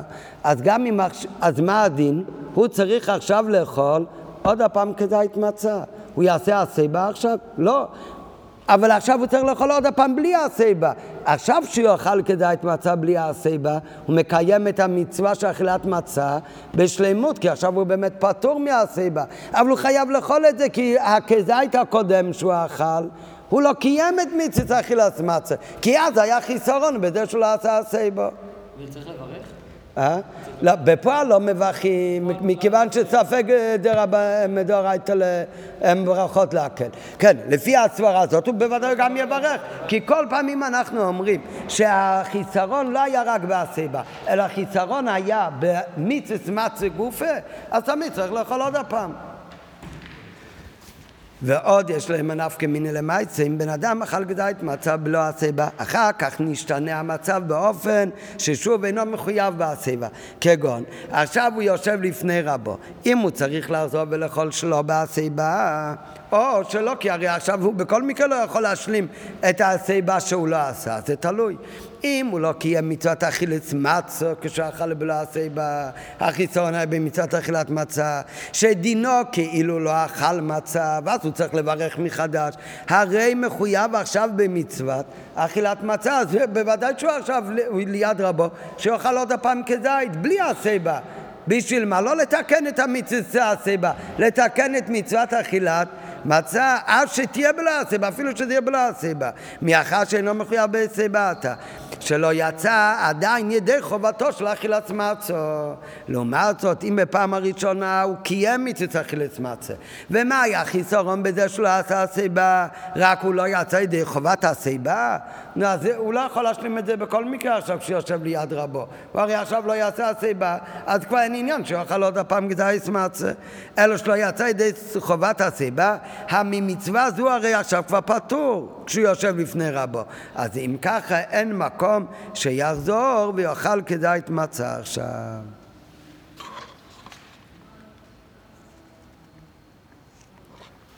טוב, אז זה חקירה, זה ספק. מה באמת הגדר של המצווה של הסיבה? אם זה מצווה בפני עצמה, רק צריך לעשות את המצווה הזאת כדי לעשות הסיבה, לקיים מצווה הסיבה, זה רק אם הוא אוכל מצה ושותה יין בסיבה, או שאומרים הפוך, שמצווה הסיבה זה תקנו את זה כפרט וכדין בתוך חלק הלכתי לעיכובה, בתוך מצוות אכילת מצה ושתיית הבקוסות.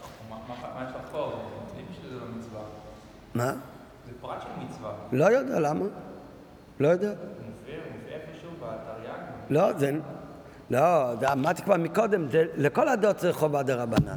השאלה איך חכמים עשו את החובה הזאת. האם הם, הם הכניסו את החובה הזאת כפרט במצוות אכילת מצה, או שהם הכניסו את החיוב הזה כפרט בליל הסדר, בלי קשר לאכילת מצה. רק הם אמרו, מצוות הסיבה בשלמות זה כשהוא אוכל בהסיבה. כשמה הוא אוכל בסיבה? את המצה. וכך הלאה והלאה. זה הכל פרטים בחובת הסיבה. יכול להיות שהאכילה היא פרט במצוות הסיבה, יכול להיות הפוך שהסיבה היא פרט במצוות מצה. אני לא יודע. עכשיו אנחנו נראה מה באמת. יש הלכות שמראים לנו ככה, יש הלכות שמראים לנו ככה. עכשיו אנחנו ננסה לחפש בגמרות או בירושלים. של הסיבה כן. יש, למה לא? מצוות הרבנן, למה לא? בטוח יש. איפה זה מופיע המצווה הזאת? לא, שאלו כבר מקודם, אמרתי כבר מקודם. אין, לא כל חובה דה רבנן נכלל בשבע מצוות רבנן. שבע מצוות רבנן זה שבע דברים שחכמים תיקנו, שאין להם שום מקור בתורה, דברים חדשים. עירוב, נטילת ידיים, להדליק נרות חנוכה, לקרוא מגילה בפורים. זה דברים חכמים כאילו המציאו. מה, מה זה המציאו? הכל ברוח הקודש הוא הכל. אבל זה, לעומת זאת, יש מאות דינים שחכמים ציוו בתוך מצוות דאורייתא. הם לא נכללים בשבע מצוות. אבל יש מלא כאלה. אחד מהם זה חובת הסיבה בליל הסדר.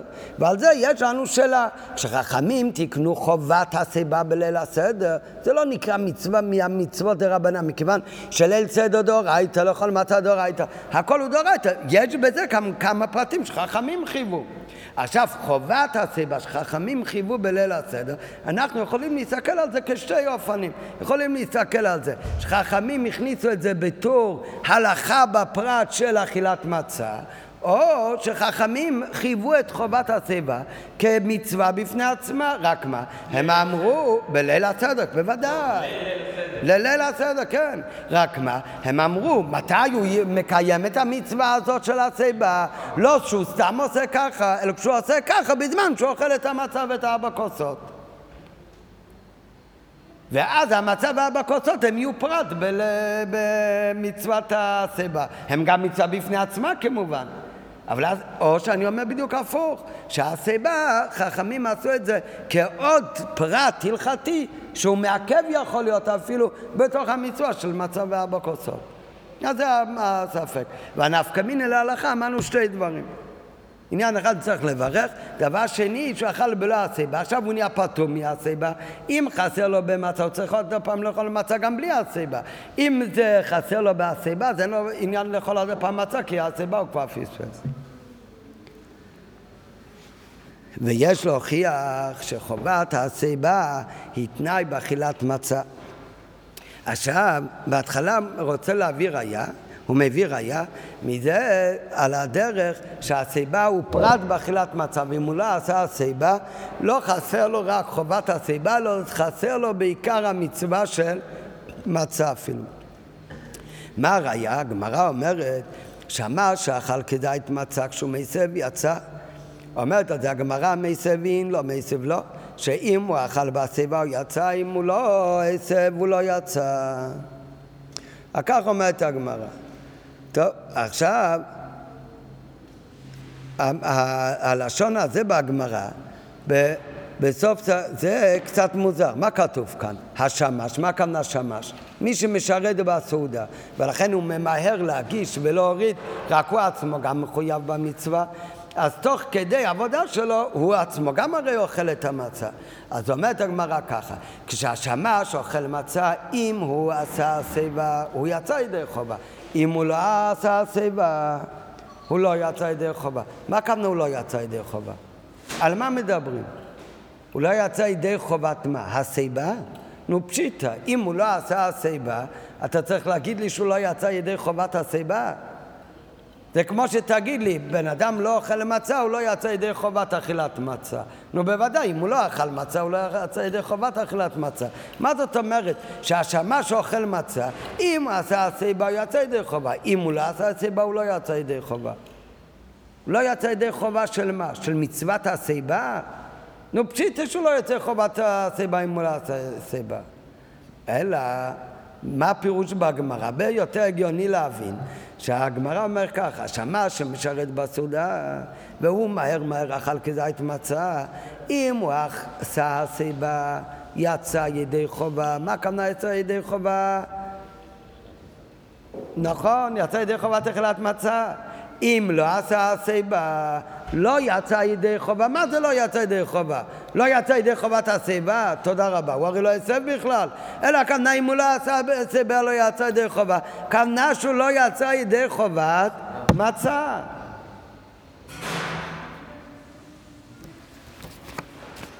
השמש שאכל כזית מצו כשהוא מציב יוצא מציב אם לא מציב לא מזה משמע כשהוא אוכל מצה בלי הסיבה לא יצא ידי חפץ מצו כי דוחק גדול לומר שהכוונה בגמרא הוא שאם הוא אוכל מצה ולא עושה הסיבה הוא לא יוצא ידי חובת הסיבה ואם כן מייקו משמע לא מציב אין אם הוא עשה הסיבה הוא יצא לא אם מעצב לא, הוא לא עצב, הוא לא יצא. נו, הפשיטה, כשבן אדם לא מעצב, הוא לא יוצא ידי חובת הציבה. זה פשיטה. אלא מה הכוונה בגמרא? הוא לא עצב, הוא לא יצא ידי חובת אכילת מצה. ומפורש הדבר בראשם. הראש על הגמרא, שם זה עוד יותר מפורש. הראש אומר, בן אדם יש לו ספק, אם הוא שתה כוס שלישי או רביעי שלא בהסיבה. אם יש לחייבו לחזור ולשתות בסיבה, כיוון שנראה כמוסיף על הכוסות. או מי הוא יקל למימה? כיוון ששוסו של ליקי תיקוני הוברר הדובר שלא ממניין הכוסות היה. ומה ששותה עכשיו הוא כוס של חובה. הרי כתוב להדיה, כתב הראש במפורש, שכל זה שהוא שותה בלא הסיבה אינו ממניין הכוסות. לא רק חסר לו עכשיו בהסיבה, הוא בכלל לא נחשב לכוס, והוא הדין בכזית מצו וחולים. כך אותו דבר, זה גם כן בכזית מצה.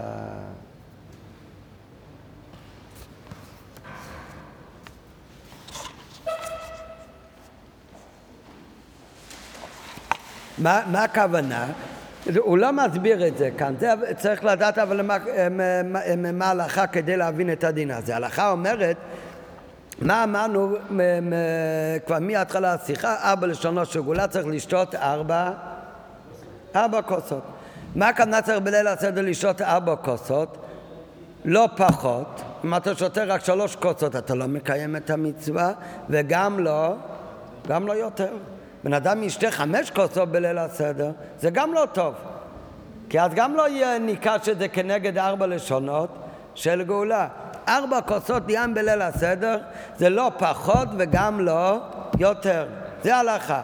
איך זה נקרא? שלא יהיה נראה כמוסיף על הכוסות. חכמים תקנו ארבע ולא חמש.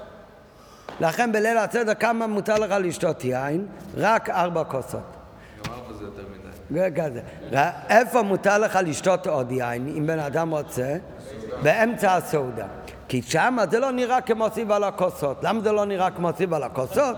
אז זה, או, אז יואב אומר כי זה חלק מהסעודה, אבל בשכונות זה יותר מסובך קצת, זה לא מספיק כי זה חלק מהסעודה, כי זה בפרט, לפי הרמו, על כל אחד מארבע כוסות אומרים ברכה. אומרים בקידוש בערב פרי הגופן, אחר כך על הכוס שאחרי ההגדה אומרים עוד הפעם בערב פרי הגופן. כי זה מצווה בפני עצמו. הכוס השלישי שעליו עושים ברכת המזון, עוד הפעם בערב פרי הגופן. הרביעי בסוף, אחרי נשמץ, אחרי הלל, עוד הפעם בערב פרי הגופן. כשאתה תשתה עוד כוס, אז זה יהיה נראה כמוסיף, כי גם תעשה עוד הפעם בערב פרי הגופן. באמצע הסעודה שאתה שותה יין, אתה לא מברך על זה. ולכן, זה כוסות שלא מברכים עליו, לכן זה לא נקרא, נראה כמוסיף על תקנת רחמים. מה? זה מה שלמדנו בדיוק על היין בסעודה. כן. או, באמצע הסעודה אתה לא מברך. אז לכן, על ה, על ה, אז זה לא נראה כמציב, כמוסיף על הכוסות. עכשיו, יש שאלה כזאת.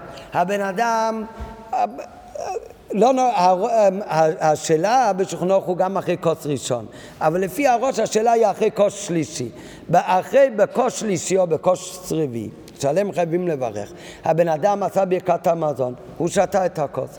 אחר כך הוא גמר לשתות את הכוס של ברכת המזון, הוא אומר, אוי ויי, שכחתי לעשות הסיבה, או מספק אם הוא עשה הסיבה. לענייננו נגיד, הוא לא עשה הסיבה. נו, מה נגיד לו עכשיו? לא עשית הסבה על הכוס? נו, נקל עליו, טוב, העיקר ששתית ארבע כוסות, תמשיך עם ליל הסדר, או שנחמיר עליו. מה יהיה החומרה? אדוני, תשתה עוד כוס עם, עם הסיבה. אומר הראש, רק רגע, אולי זה בעיה. אתה חושב להחמיר עליו, להגיד שישתה עוד כוס בסיבה, אבל החומרה הזאת זה יכול ליצור בעיה, למה? כי אם הוא ישתה עוד כוס עכשיו, כמה כוסות זה יהיה? זה כבר לא יהיה ארבע, לא חמש, אז אולי עדיף שלא ישתה. אומר הראש, לא, זה לא בעיה. למה? כי אם את הכוס אחרי ברכת המזון, אם הוא שתה אותו שלא כתיקונו, זה לא נחשב לו בכלל מארבע כוסות את אותו אחד שהוא שתה שלא בהסיבה.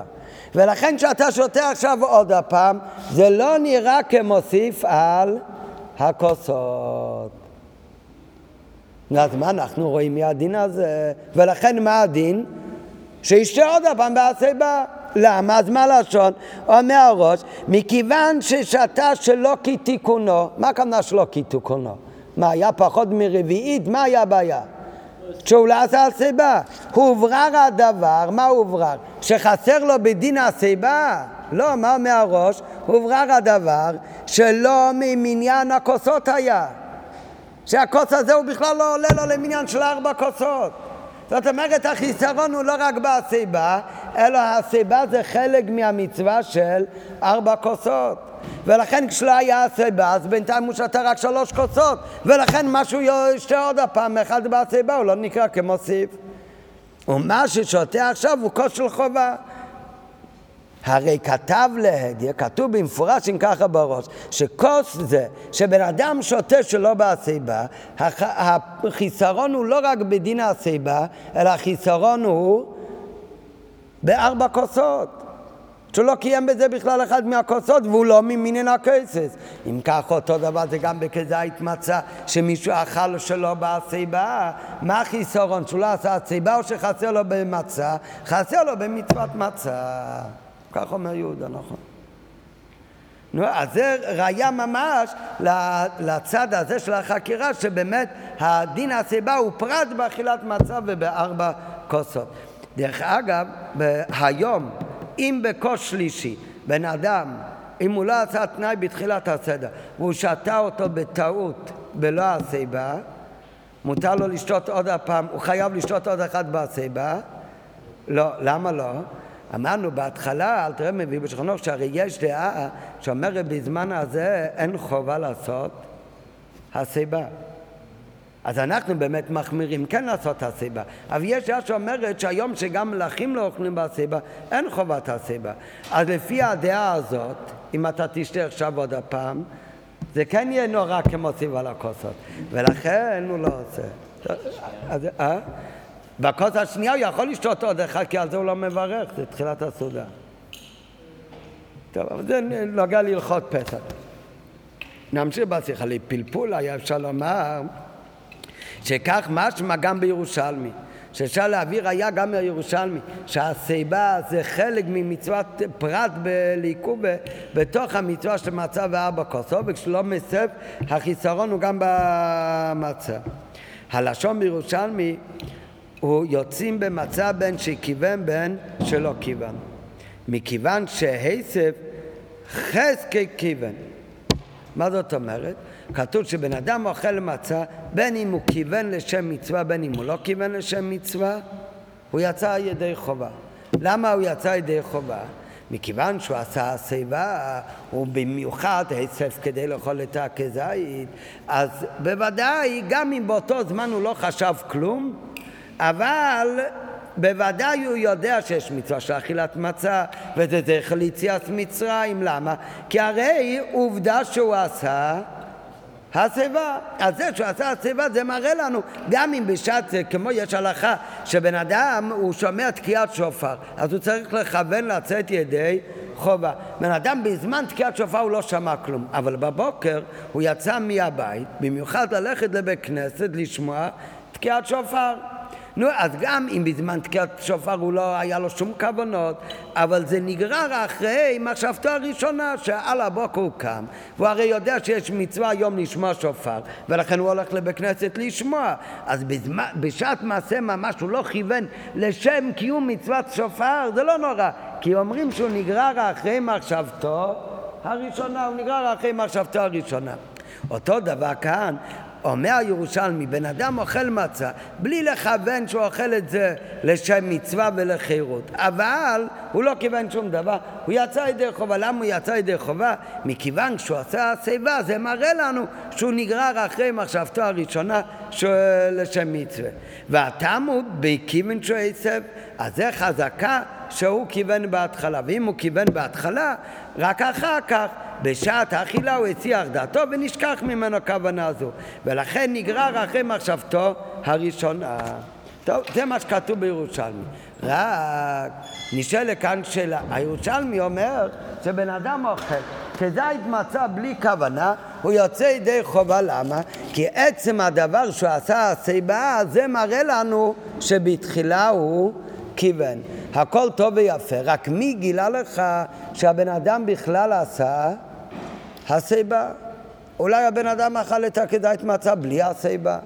הירושלמי אומר שבן אדם אוכל מצה בלי כוונה הוא יוצא ידי חובה כי עצם הדבר שהוא עשה הסיבה מראה לנו שהוא נגרר אחרי מחשבתו ראשונה שזה לשם מצווה. לא, אבל מי אומר לך בכלל שהוא עשה הסיבה?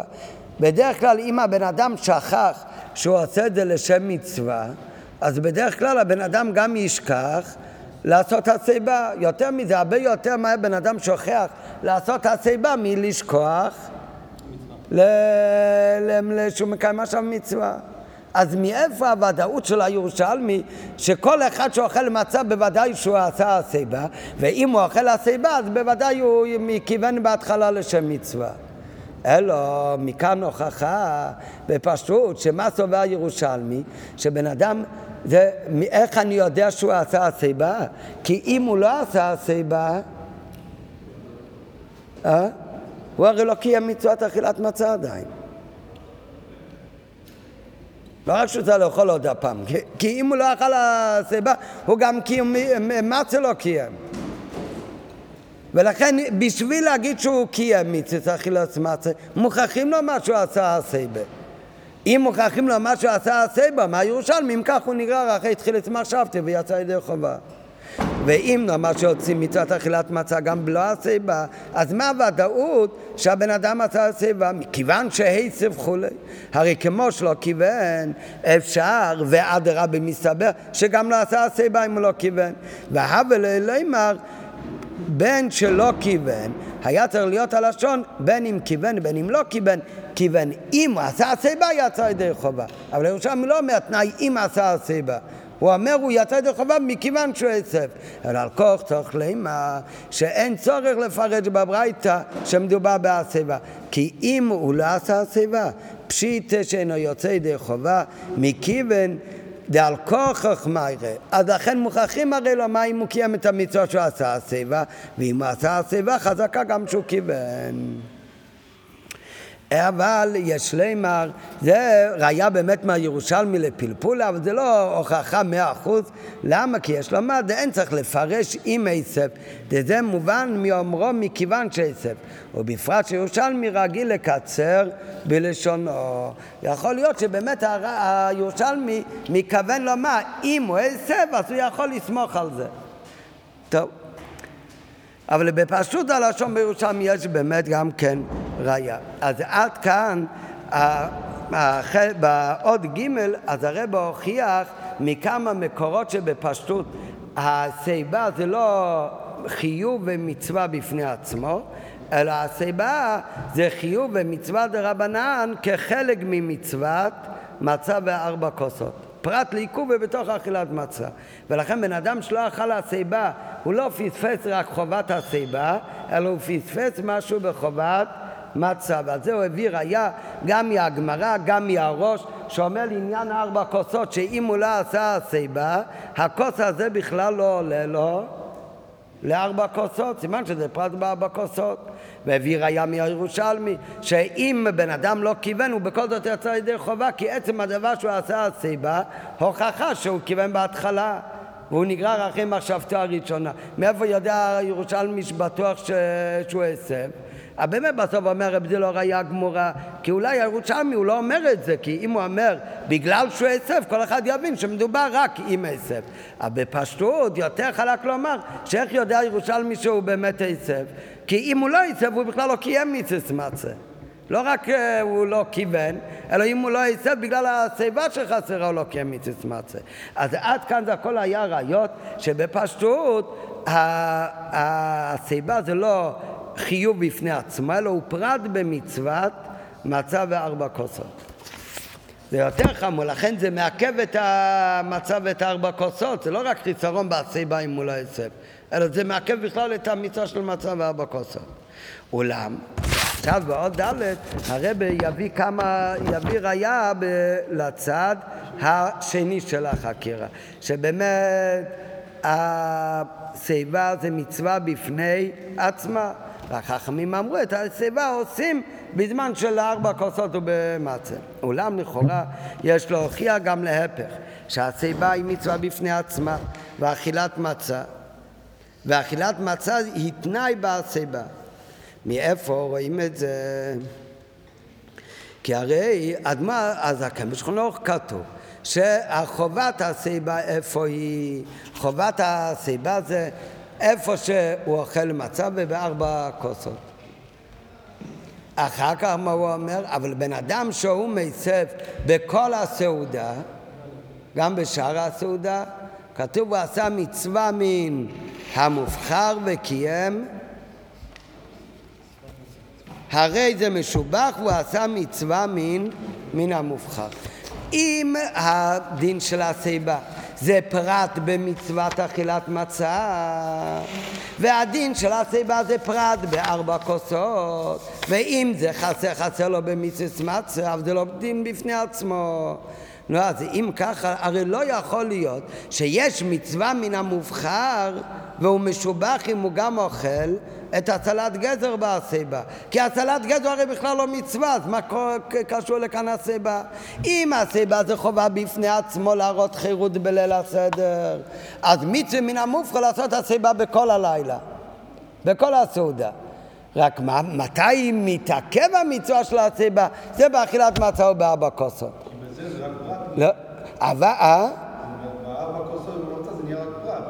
אם זה לא זה פרט במצווה של הסיבה, אבל אם הסיבה זה בכלל לא חיוב בפני עצמו, אלו חכמים עשו את זה כדין בתוך המצווה של אכילת מצה וכדין בתוך המצווה של ארבע כוסות, אז בשאר הדברים שעושים באותו לילה לא יש שום עניין בהסיבה. דאם נאמר, דכל עניין של הסיבה, זה רק, ב, הוא רק תנאי באופן אכילת מצה של uh, מצווה וכולי, מה זה וכולי? בארבע כוסות. אז מהו השבח? אז במה הוא נהיה משובח ומה היה מצווה מן המובחר? במה שבן אדם מצא בכל הסעודה, מה קשור שיעשה הסיבה בדגים? כיוון שהסיבה מצד עצמו אין ציווי ואינו אלו תנאי באכילה במצווה של אכילת מצה.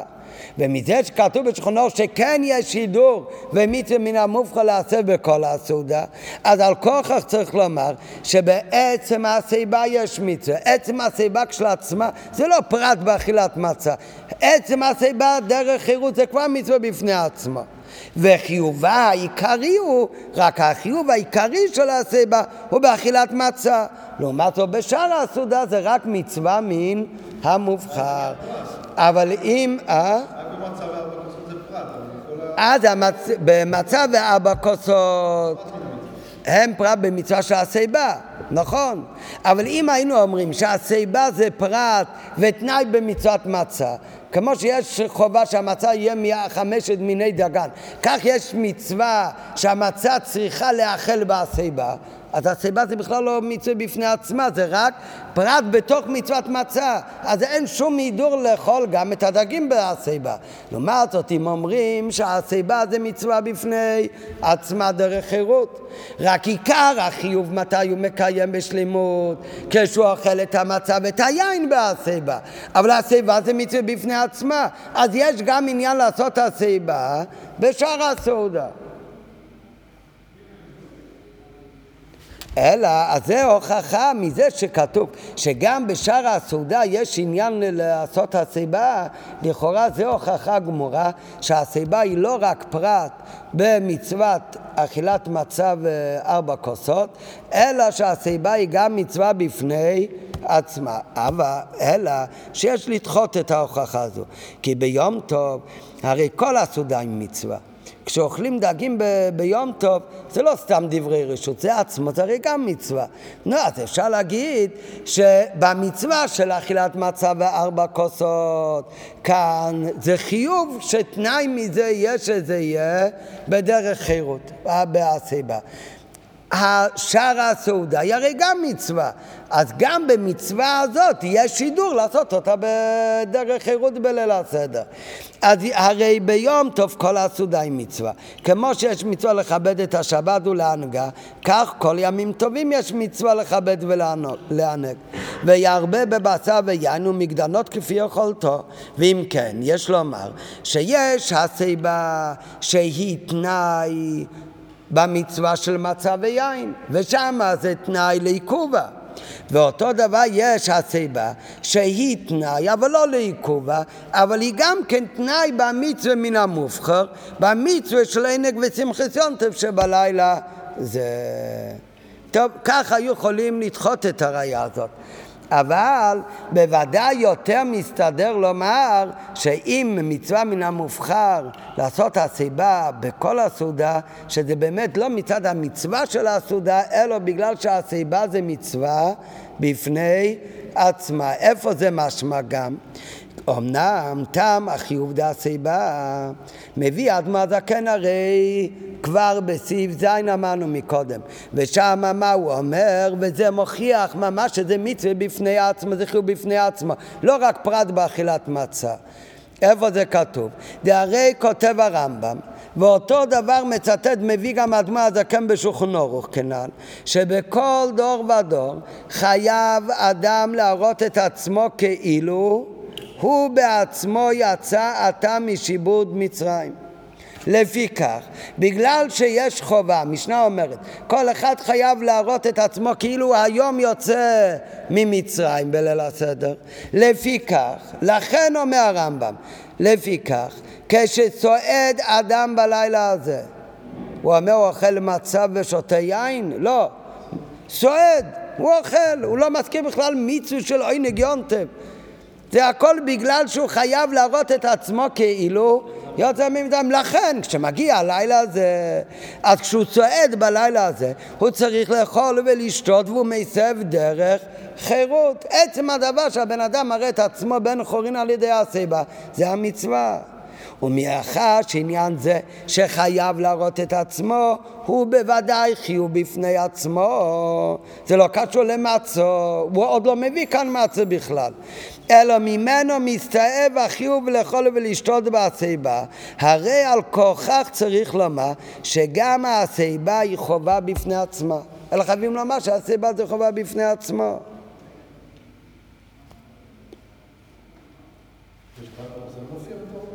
אה? אה? לא, לא, גם, או, נכון. נכון. גם בשולחן ערוך באדמו הזקן, זה נראה לכאורה קצת כמו סתירה. בהתחלה יש באותו סימן, בציב זין, מביא האדמו הזקן.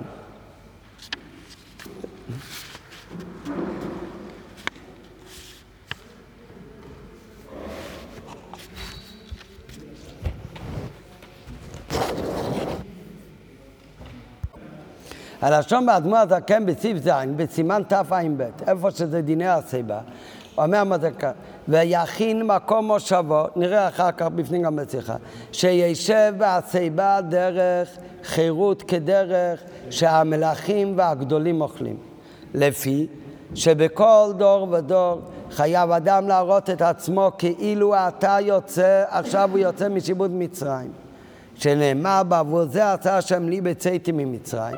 ועל דבר זה ציווה הקדוש ברוך הוא, וזכרת כי עבד היית במצרים. מה זה עבד היית במצרים?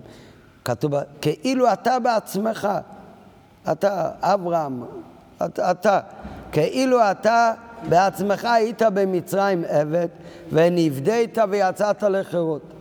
לפיכך, לכן, צריך לעשות כל מעשה לילה זה דרך חירות. אז הוא אומר מה העניין של הסיבה? להראות חירות. אחר כך הוא מביא כאילו אתה יצאת ממצרים, והוא מסיים לפי כך. צריך לעשות, מה צריך לעשות דרך חירות? כל מעשה לילה זה דרך חירות כמו שנדבר. שזה על הסיבה בטח, ויכין מקום מושבו, שישב בהסיבה דרך חירות. למה? אז על זה הוא מביא את הפסוקים, שזה הסיבה שצריך לעשות כל מעשה לילה זה דרך חירוק, כמו שנדבר. זה מה כל הסיבה. אחר כך מגיע בהלכה י"ד, אי מתי צריך להסב? מתי חייבים לעשות את הסיבה? ופתאום הוא מגביל את זה לאכילת מצה, כרך, אפיקומן וארבע כוסות. ומי שעושה בכל הסעודה, הרי זה משובח ועשה מצווה מן המובחר. הרי קודם כבר, שהוא אומר לעניין הסיבה, הוא אומר מצווה להראות לעצמו בן חורין, ותעשה כל מעשה לילה הזה בהסיבה, בדרך חירות. אז מזה שהוא אומר לעשות כל מעשה לילה זה דרך חירות, וגם בסוף הוא אומר זה מצווה מן ה... אז משמע לכאורה שהדין של הסיבה הוא לא פרט במצוות אכילת מצה וארבע כוסות, אלא הסיבה זה מצווה בפני עצמה. רק חכמים אחר כך תיקנו מתי עיקר החיוב של הסיבה הזאת לעשות את זה בזמן של אכילת מצה. אמנם טעם החיוב דהסיבה מוכיח שהסיבה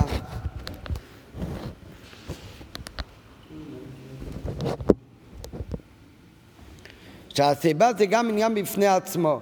זה הרי כתב הרמב"ם, ועל דרך זה אל תראה בי בכל דור ודור, חייב אדם להראות את עצמו, כאילו יצא עכשיו אתה משיבוד מצרים, לפיכך, כשצועד בלילה הזה צריך לאכול ולשתות ומייסר דרך חירות. ומאחר שעניין זה הוא חייב להראות את עצמו, הוא ודאי חיוב בפני עצמו. זה לא, כל דור ודור חייב האדם לראות את עצמו, זה בוודאי לא פרט במצוות מצב ארבע כוסות. וממנו מסתעף גם החיוב לאכול ולשתות בעשיבה. על כוכך צריך לומר שגם העשיבה היא חובה בפני עצמה. טוב, נו, אז הבאנו בעוד ג' הוא הביא כמה ראיות שהדין של הסיבה הוא פרט באכילת מצה ובארבע כוסות. ולכן כשהוא לא עשה הסיבה, הוא לא רק לא קיים הסיבה, אלא הוא גם לא קיים אכילת מצה. לעומת זאת, אחר כך הוא הביא כמה ראיות שמצוות הסיבה הוא דין בפני עצמו, רק קישרו אותו כמובן, האכילת מצה וארבע כוסות הוא פרט בדין של הסיבה. אז אם הוא לא עשה הסיבה, אז במה חסר? במצוות הסיבה לא חסר במצוות מצה. אז יש פעם ראיות לכאן ויש ראיות לכאן.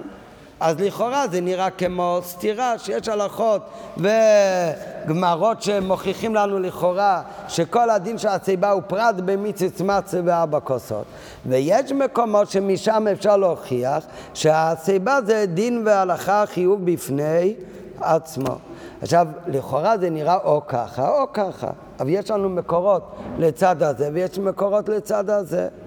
נו, אז אולי יש אופציה שלישית. מהי האופציה השלישית שיכול להיות? שיש שתי מצוות הסיבה.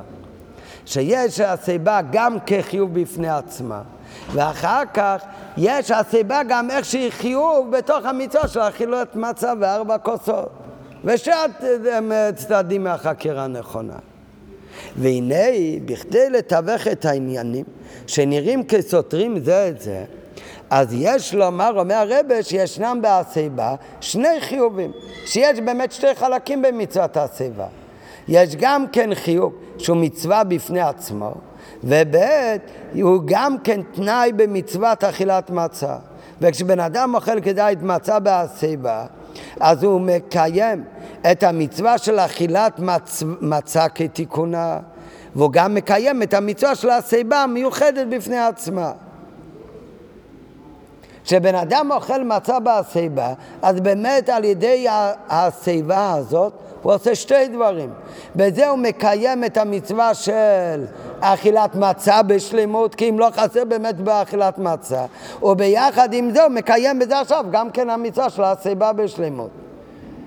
ובמצוות השיבה כמו שהיא בפני עצמה יש עיקר המצווה והוא באכילה כזית מצה ושתיית ארבע כוסות והוא מצווה מן המופחה בשעה כל הסעודה היינו ההידו במצווה של השיבה זאת אומרת, יש אכילת מצה זה מצווה. כשהוא אוכל את זה בשיבה, אז בזה הוא קיים כבר שתי דברים. הוא קיים גם מצוות אכילת מצה בהידור, בשלמות, לא רק בעידוד, כי זה מעכב את המצווה של אכילת מצה. בזה הוא מקיים את המצוות אכילת מצה כראוי בהסיבה, והוא גם קיים בזה את המצווה של הסיבה בפני עצמה, כי הוא כבר הסב. ביחד עם זה, במצווה של הסיבה עצמה יש שתי פרטים. את החובה שהוא חייב לעשות את המצווה הזאת באיזה זמן? באכילת מצה. אחר כך יש את המצווה הכללית של הסיבה כהידור מצווה, כמצווה מן המובחר. זה מתי הוא יעשה? כשהוא ימשיך לעשות את זה גם אחרי אכילת מצה, בכל הסעודה. ולפי זה, לפי זה מוסבר גם כן מה שקראנו מקודם באדמו הזקן, שסעיף ז' וסעיף י"ד נראה לכאורה כקצת סותרים אחד את השני בציד, אנו מביא, חייב האדם לראות את עצמו כאילו יצא ממצרים.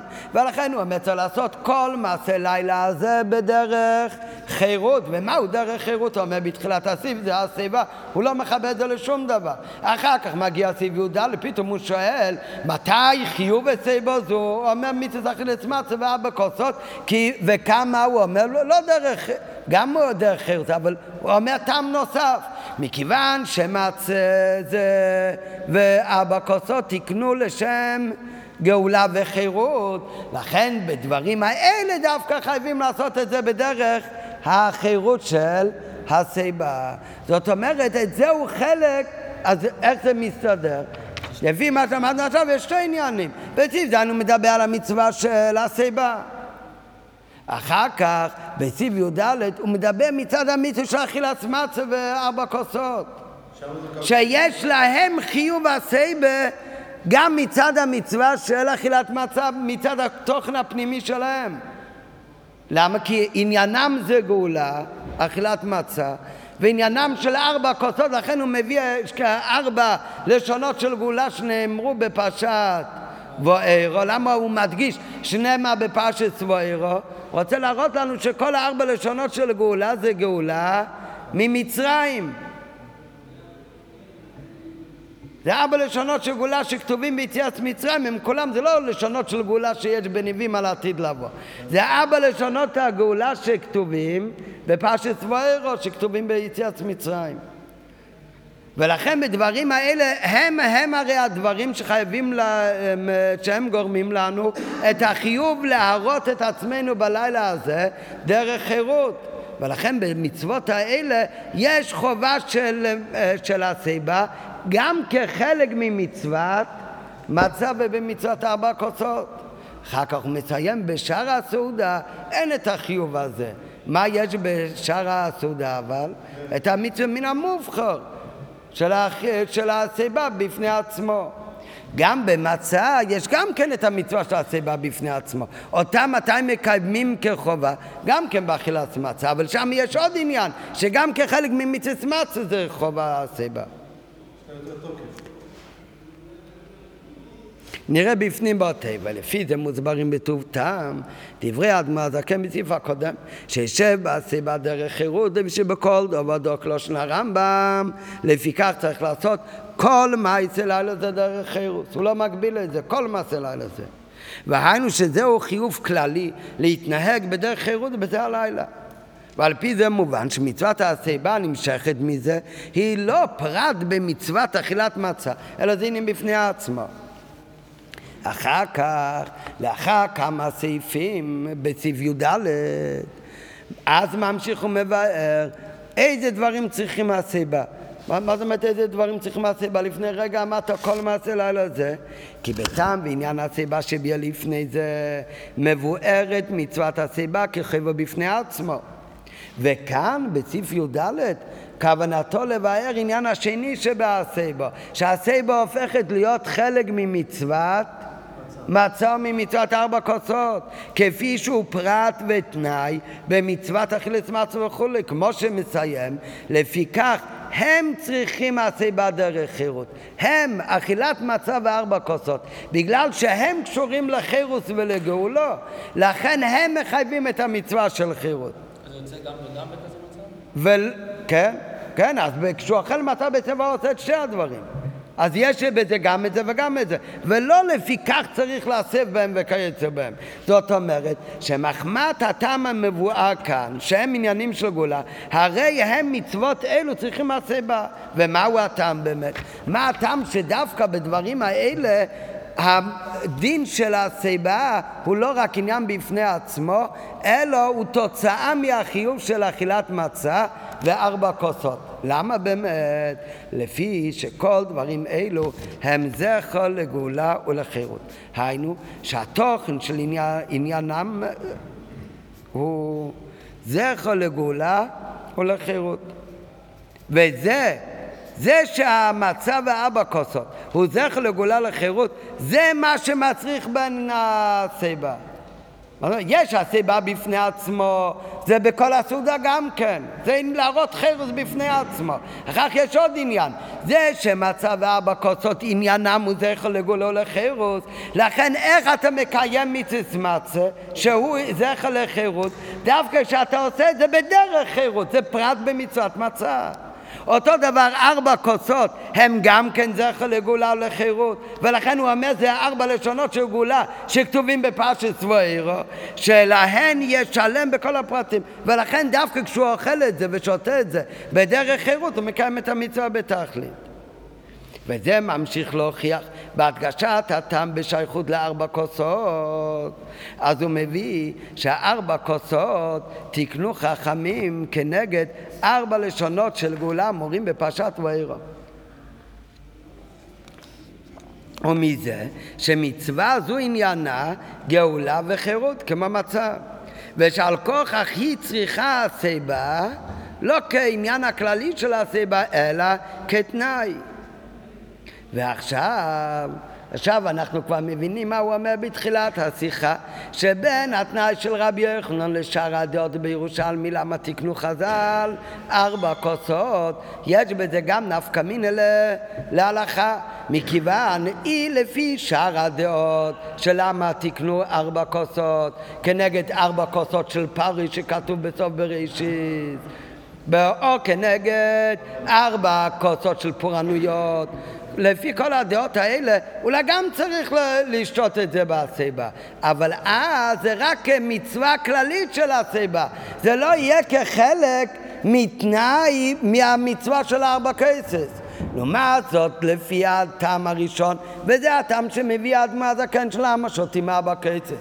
הטעם של רבי יוחנן כי זה אבא לשני של גאולו. והגאולו של מצרים שכתובה בפרשת צבאירו, לכן זה עניין של גאולה וחירוס כמו מצה, אז לכן כאן הסיבה היא לא כמו הסיבה בשאר הסעודה, לכן גם כאן הסיבה היא כמו שהראש אומר, אם הוא לא עשה הסיבה לא חסר לו רק בהסיבה, אלא חסר לו במצווה של ארבע כוסות, הוא לא קיים את הכוס. ולכן אם לפי הטעמים שזה כנגד ארבע כוסות של פרי, או כנגד ארבע מלכויות, או כנגד ארבע כוסות של פורענויות שהקודש ברוך הוא עתיד להשקות את אומתו אילום, וכנגדן עתיד הקודש ברוך הוא להשקות את ישראל ארבע כוסות של נחמות. לכל אלו הטעמים, הרי הארבע כוסות הם לא זכר לגאולה וחירות של ישראל. ולכן לפי הטעמים האלה שכתובים שם, אינו מובן הטעם למה תהיה הסיבה, למה תהיה הסיבה, למה מצווה הסייבה תהיה תנאי במצווה ארבע כוסות. הסייבה לפי הטעמים האלה יהיה עניין בפני עצמו. וזהו שמדגיש ואומר, אדמה זקן כנגד ארבע לשונות האמורים בפרשת ואירו. אין כוונתו לציין את המקור ללשונות אלו, אלא לדייק ולפרש את דבריו הנ"ל.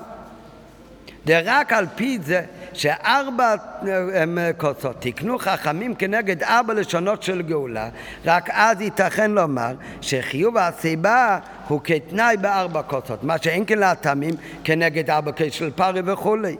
משום לשונות אלו אמורים בפרשת ואירו. שבפרשת ואירו מדובר בפרשה זו בגאולתם ויציאתם של בני צול ממצרים. וכנגדם כנגד מה שמדובר בפרשת ואירו ביציאת מצרים תקנו את ארבע כוסות בליל הגאולה מה שאין כן ארבע כוסות של פרי, אין בתוכן הפרשיות בהם, שבהם נזכרים כוסות אלו, לא נזכר בפרשה שם שייכות ליציאת מצרים. המדרש אולי אומר שיש שם רמז לגאולה, אבל הפרשה שם לא מדברת על עניין הגאולה, הפרשה שם אדרבה מדברת איך שייסב הוא פתר את החלום שזה הסיבה בכלל שגרם לגלות. המדרש אומר שזה מרמז על עניין הגאולה, אבל זה לא מדובר בגלוי שם בעניין של גאולה. ולכן הסיבה בארבע כוסות לפי הדעה הזאת היא לא יכולה להיות פרט ותנאי במצווה של ארבע כוסות. דווקא לפי ארבע כוסות, אה, לשונות של גאולה, מדגיש שאדמו הזקן אמורים בפרשת ואירו, שעל זה מדובר בגלוי בעניין של גאולה, אז תקנו את ארבע כוסות האלה, זה עניין של חירות. אז אם זה עניין של חירות, אז הסיבה כאן היא לא רק עניין בפני עצמו, אלא עניין הסיבה כאן יכולה להיות תנאי וחלק מהמיצו של ארבע כוסות. ואם הוא לא עשה הסיבה, לא חסר לו רק בסיבה, לא חסר לו בארבע כוסות. כן, מה אתה אומר? אה?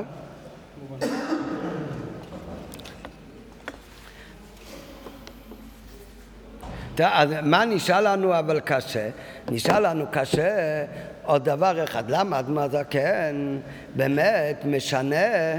בסוף למסקנה, בחקירה ששאלנו בתחילת השיחה, אז למסקנה אומר הרב ששתי הדברים נכונים. יש חובה כחירוץ להראות חירוץ בלילה הזה, קניין בפני עצמו, ואת זה מקיימים בשלם, מתי החובה הזאת מקיימים? גם רק במצה ובארבע כוסות. אבל זה חיוב והסייבה, זה חיוב שהוא חיוב של להראות בעצמו כאילו יוצא ממצרים עכשיו. אחר כך יש עוד עניין, שדין הסייבה תיקנו את זה כחלק ותנאי בתוך המצווה של אכילת מצה וארבע כוסות.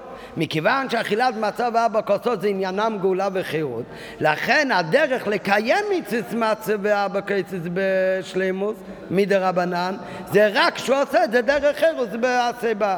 אז זה כבר עוד עניין בהסיבה. והרב אומר שזה מדויק, יש את שתי העניינים האלה. את העניין הראשון מביא, אומר אדמו"ר הזקן בציב ז' בסימן תע"ב, ואת העניין השני זה בהתחלה של סעיף י"ד בתע"ב. רק בסוף של אותו סעיף הוא גם אומר, יש מצווה מן המובחר כעניין של הסבה בפני עצמו, גם בכל הסעודה להסב. אבל זה כבר לא כתנאי, זה בחזרה העניין הראשון. אה, וזה גם הנפקא מיני בין הטעמים השונים שהוא מביא בירושלמי, לפי שאר הטעמים, גם אם זה רמז לעניין הגולה, אבל תקנו את זה כנגד ארבע כוסות של פרי, אז לא כל עניין הארבע כוסות זה עניין של גאולה וחירוס כמו מצה. ולכן לא יכול להיות שהסיבה, יכול להיות שיהיו חייבים בהסיבה, אבל זה לא יכול להיות כתנאי מהארבע כוסות שהוא מעכב, שהוא מעכב את מצוות ארבע כוסות. דווקא מכיוון הארבע כוסות הם לשונות של גאולה, וזה מדגיש האדמו"ר הזקן האמורים בפרשת וארא, שזה לא איזה רמז כמו כוס פרעה, אלא זה בגלוי העניין של גאולה, ולכן דווקא כאן, אז כתוצאה מהחיוב של מצה, שהוא חירות חייב להיות גם כן בו, אז אותו דבר ארבע קייצס חייב להיות כדי קיום מיצס ארבע קייצס, לא רק כדי לקיים מיצס הסייבה, כדי לקיים מיצס ארבע קייצס לצאת ידי חובה, אפילו לעיכובה הוא אומר, אז זה חייב להיות רק אם עושה את זה בהסייבה. מה נשאר לנו אבל קשה? שהאדמו הזקן משנה את הסדר של הארבע לשונות שכתובים בפרשת סבוירו. הוא משנה את הסדר גם ממה שזה כתוב בתורה וגם ממה שזה כתוב בגמרא, ממה שכתוב בירושלמי, שזה המקור לזה שתקנו ארבע כוסות כנגד ארבע לשונות של גאולה. ולכן, את זה הרב עכשיו אומר, שבזה הוא בא לרמז שזה יהיה עוד יותר מובן, כי לכאורה נכון ששותים ארבע כוסות זה זכר לארבע, זה רמז כנגד ארבע לשונות של גאולה. אבל ארבע כוסות, אנחנו שותים בליל הסדר, זה רק עניין של ארבע לשונות של גאולה? יש עוד עניין בארבע כוסות. איזה עניין יש עוד בכוס הראשון? שותים אותו רק לשם אה, ארבע לשונות של גאולה? את הכוס הראשון, מה, איפה אתה שותה אותו? בקידוש. בקידוש. יש עוד תוכן לכוס הזה, קידוש. אותו דבר כוס שלישי. מה, זה רק זכר לאחד מהלשונות של גאולה? של מצרים? הכוס שלישי הוא גם כוס של ברכת המזון. זאת אומרת, נכון שבארבע כוסות יש את התוכן של גאולה כי זה כנגד ארבע לשונות של גאולה ולכן הסיבה המצווה הסייבה יכולה להיות תנאי בארבע כוסות, ואם לא עשית הסייבה לא יצאת ידי חובה. אבל עדיין זה קצת קושי יש בזה, כי סוף כל סוף המצה, כל עניינה זה רק עניין של גאולה. לעומת זאת, ארבע כוסות זה לא כל עניינם רק עניין של גאולה. הרי יש עוד תוכן לארבע כוסות. בכוס הראשון התוכן שלו זה גם, זה גם קידוש. הכוס השני מברכים על, בהמשך לאמירת ההגדה, בהגדה מספרים גם על הגלות וגם על הגאולה, גם עניין של... זה לא רק עניין של... הכוס השלישי הוא, הוא ברכת המזון, אז יש לו עוד תוכן. וגם כוס, וכוס הרביעי... אה? אז, אז לכן רואים לכאורה יש עוד תוכן לארבע כוסות, אז זה לא רק עניין של גאולה. אז זה לא שאלה, זה לא אחד להביאו מקודם. עדיין, מכיוון שתקנו ארבע כוסות לעניין של גאולה, כנגד הלשונות של גאולה, לכן זה חייב להיעשות דרך חירות וזה מעכב, ואם לא עשית הסיבה לא יצאת ידי חובה, נכון? אבל יהיה עוד יותר אה, חלק הפירוש הזה, אם אנחנו נגלה שכל התוכן של הארבע הכוסות הם כולם קשורים לעניין של גלות. איך זה גאולה? איך זה יכול להיות? על ידי שאנחנו נמצא שגם תוכן של קידוש גם קשור לגאולה. ברכת המזון גם קשור לגאולה, וכך הלאה. אה?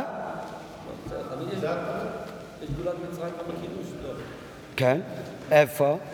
בדרך יציאת מצרים. אז זה הכוס הראשון. איפה שם העניין של גאולה?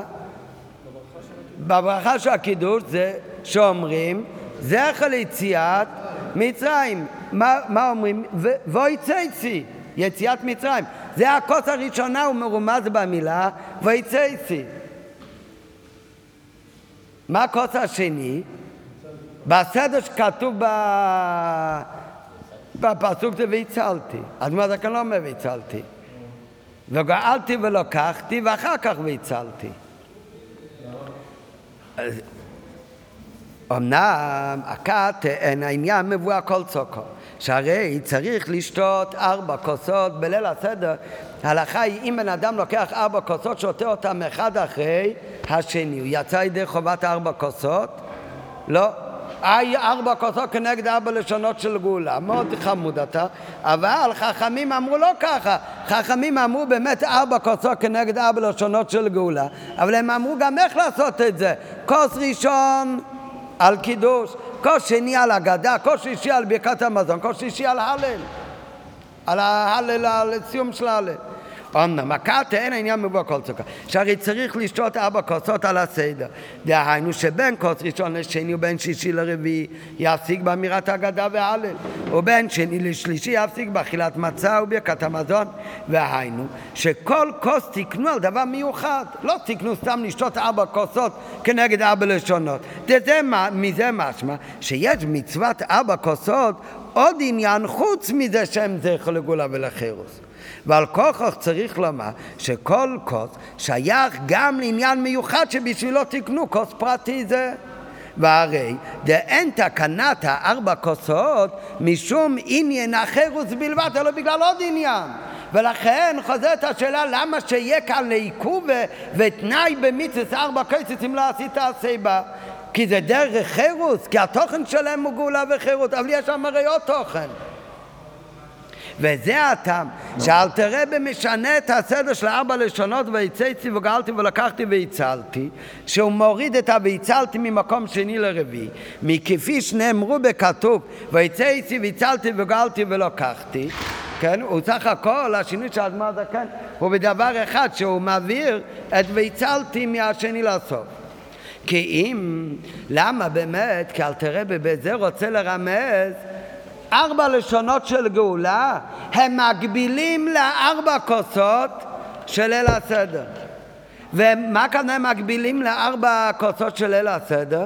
לא רק כי זה ארבע וארבע, אלא זה מה שאלתר רב רוצה לרמז, שגם התוכן השני של הארבע כוסות, שכל אחד מארבע כוסות יש לו עוד עניין חוץ מארבע לשונות של גאולה, שהכוס הראשון הוא קידוש, הכוס השני הוא אמירת האגדה ובירכס גואל ישראל. הכוס השלישי הוא ברכת המזון. גם התוכן הנוסף שיש לכל אחד מארבע כוסות, רוצה אדמו הזקן לרמז, גם הוא קשור לעניין הגאולה. ואיך באמת? אז זה באמת כי ארבע כוסות בליל הסדר כנגד ארבע לשונות של גאולה, אבל מצד התוכן של ארבע כוסות זה לא לפי ארבע לשונות, לפי הסדר שהם כתובים בתורה. באמת הכוס הראשונה הוא כנגד ויצאסי, הכוס השנייה הוא כנגד וגאלתי, הכוס השלישי כנגד ולקחתי, והכוס השלישי רביעית כנגד והצלתי דווקא. למה באמת? אז על זה מביא עכשיו, שבהם מדבר כי ארבע לשונות הם הם הנותנים טעם לכל אחד מהארבע כוסות, לעניינים שנאמרים עליהם. כוס הראשון, מה, מה הסדר של ארבע כוסות? כוס הראשון אומרים עליו קידוש. נו, בקידוש מה אומרים? זכר ליציאת מצרים. גם בשבת אומרים בקידוש זכר ליציאת מצרים. ביום טוב פשיטה. גם בשבת. בשבת זה קצת חידוש, כי שבת לכאורה זה זכר למעשה בראשית. מה קשור בשבת זכר ליציאה מצרים? אה? מה? מה מתן תורה? שבת קיבלו במורו לפני מתן תורה.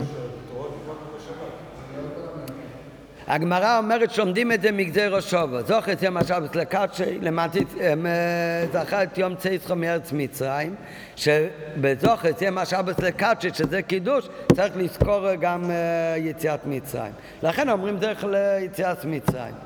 זה מגזר השווה. כך אומרת הגמרא בפסחים. רק מה השאלה, למה באמת זה... בסדר, נו, אז זה, זה לומדים מגזר השבת. אבל עדיין, איך אתה אומר בשבת עושה קידוש? אתה אומר שהשבת הוא זכר ליציאת מצרים? השבת הוא זכר שהקדוש ברוך הוא ברא את העולם. בשישה ימים ושבת ביום השביעי. אז איך אתה אומר על שבת ש... נכון, אתה חייב להזכיר יציאת מצרים בגלל הגזר שבת, אבל איך אתה אומר ששבת הוא זכר.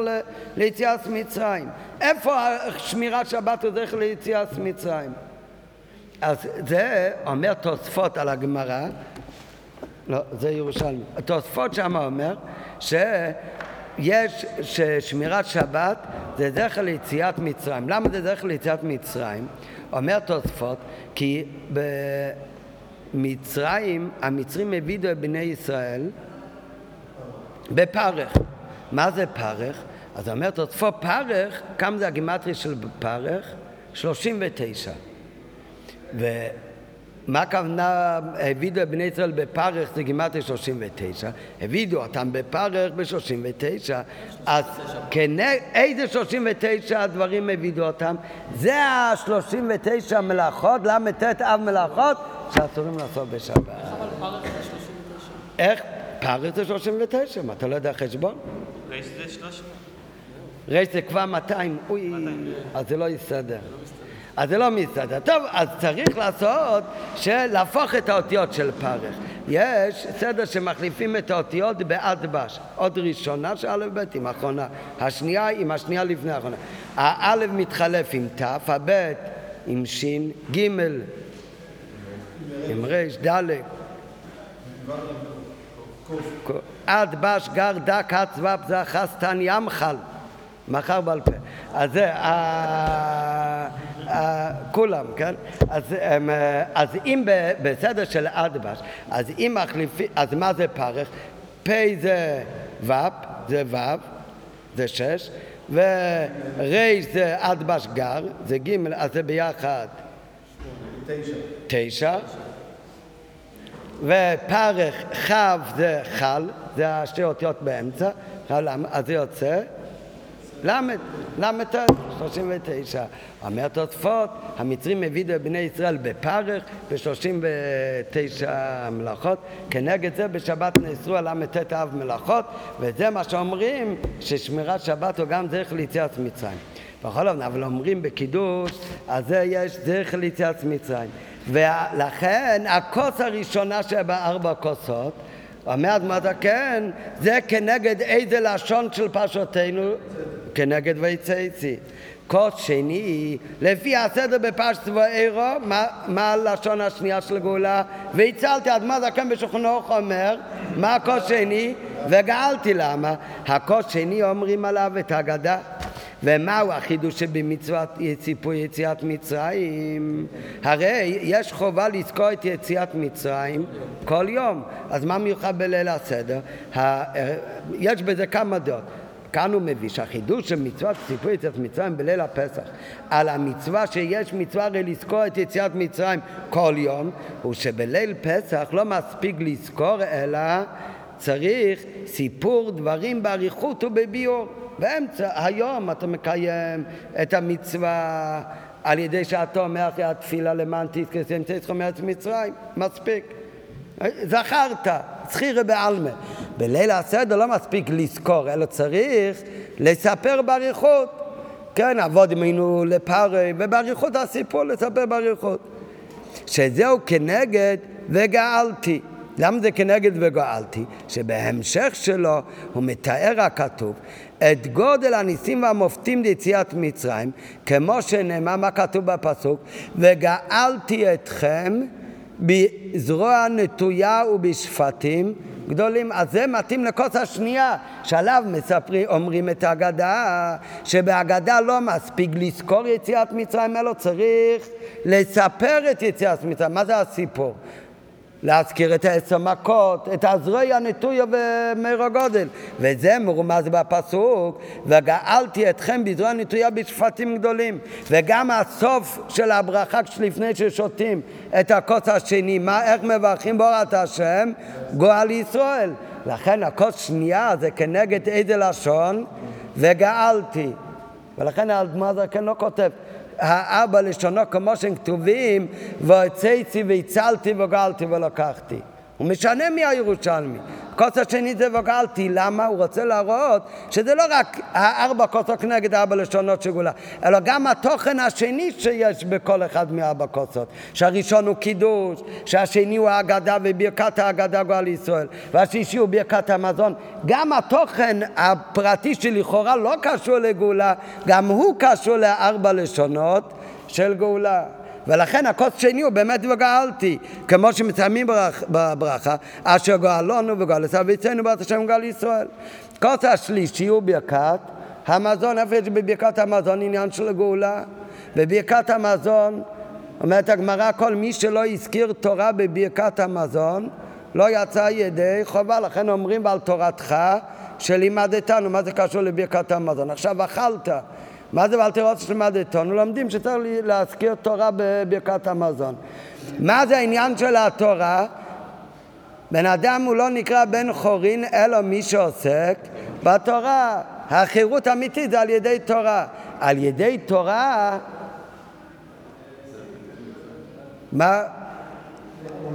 איזה לשון מתאים לתורה? ולקחתי, נראה עוד. וחוט... כל שלישי מברך על ברכת המזון. בברכת המזון נזכר על תירוץ שמדתנו. בן אדם לא הזכיר יותר בברכת המזון, לא יצא ידי חובה. וזהו כנגד, ולקחתי אתכם לי לעם, והייתי לכם לאלוקים. הרי ארבע לשונות שכתוב בפסוק שלנו, והוצאתי והוצלתי וגלתי ולקחתי. מה כתוב בהמשך ולקחתי? ולקחתי אתכם לי לעם, והייתי לכם לאלוקים. מתי יסתיים אבל לקחתי אתכם נילם והייתי לכם לאלוקים? זה הולך על הזמן של מתן תורה כמו שכתוב היום הזה נהיית לעם להשם אלוקיך, זה התחיל ביציאת מצרים, אבל מתי זה נשלם? שנהיינו לעם לקודש ברוך הוא, היום הזה מתנתר נהיית לעם להשם אלוקיך. וזה מרומז בפסוק, ולקחתי אתכם לי לעם והייתי לכם לאלוקים. אז ה"ולקחתי" הוא מרמז על ברכת המזון. גם בברכת המזון יש את עניין הגאולה. איזה עניין הגאולה יש בברכת המזון? שיש שם תרא, שמתן תרא מרומז ב"ולקחתי". כוס רביעי גומר עליו את ההלל, הוא מברך עליו ברכת השיר, שזה שייך בעיקר לגאולה עתידה, ולכן בתחילה של הכוס הרביעי אומרים שפוך חמתך על הגויים, שזה יהיה לעתיד לבוא, והוא מרומז ב"ויצלתי". הלשון והצלתי זה מרמז, לא כתוב כאן שום הצלה פרטית, אלא סתם והצלתי אתכם מעבודתם. הצלה באופן כללי.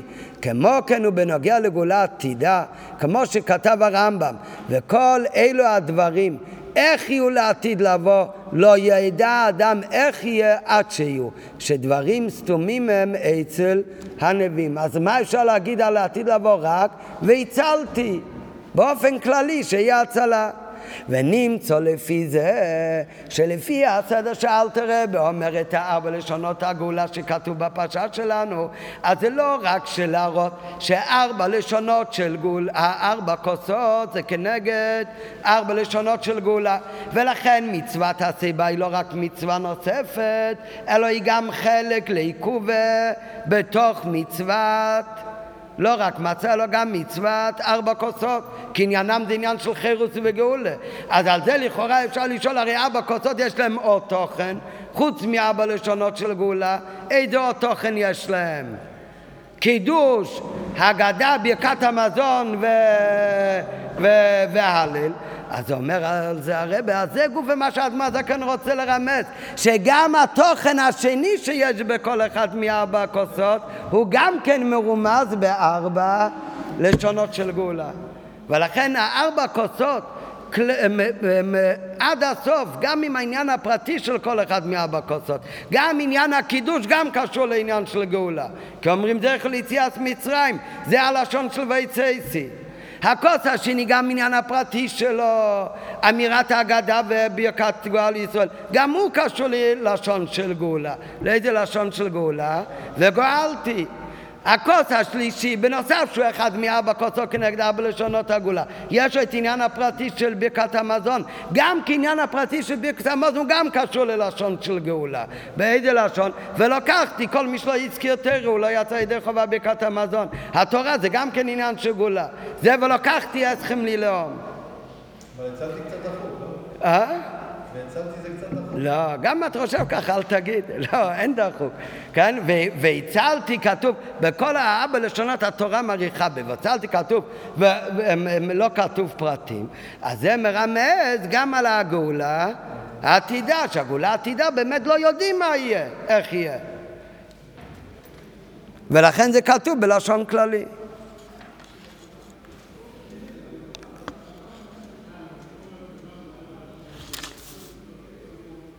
ונמצא לפי זה שגם העניינים שנאמרו על הכוסות, גם העניין הפרטי שנאמר על ארבע כוסות, גם הם מתאימים לארבע לשונות של גאולה. והסדר כאן בשכונו אחד מה זה, כן? לתוכן של גאולה וחירות, הרי שכל התקנה של ארבע כוסות, מההתחלה עד הסוף, לא רק שיש ארבע כנגד ארבע לשונות, אלא גם מה שתיקנו חכומים, הראשון על הקידש, השני על הגודל, השלישי על ברכת המוזן, הרביעי על ההלל, גם הם בכללו, בכללותם ובפרטיות, הכל הוא עניין של זכר לגאולה וחירות. ולכן אם הוא לא עשה הסיבה, אז מה חסר לו? לא רק שחסר לו הסיבה, אלא חסר לו בארבע כוסות, וזה מה שהראש אומר, שאם הוא לא שתה בהסיבה, לא חסר בהסיבה, אלא הכוס הזה לא עולה לו למספר ארבע כוסות בכלל. ולכן הוא צריך לשתות עוד הפעם, וזה לא נקרא כמוסיף על, ה... על התקנה.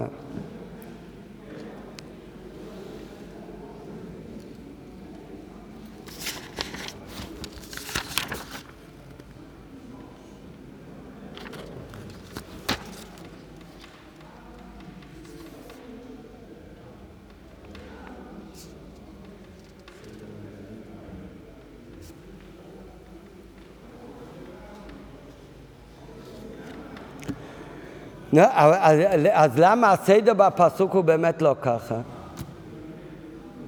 אז שגם בפסוק שיהיה הסדר כמו שעושים בליל הסדר, ויצאתי ו... וגאלתי ולקחתי והצלתי. אבל, אה? לא, זה, זה הסדר בפסוק, אז מה זה כן משנה? כמו שלמדנו עכשיו למה. הוא משנה. ויצאתי והצל... וגאלתי ולקחתי והצלתי.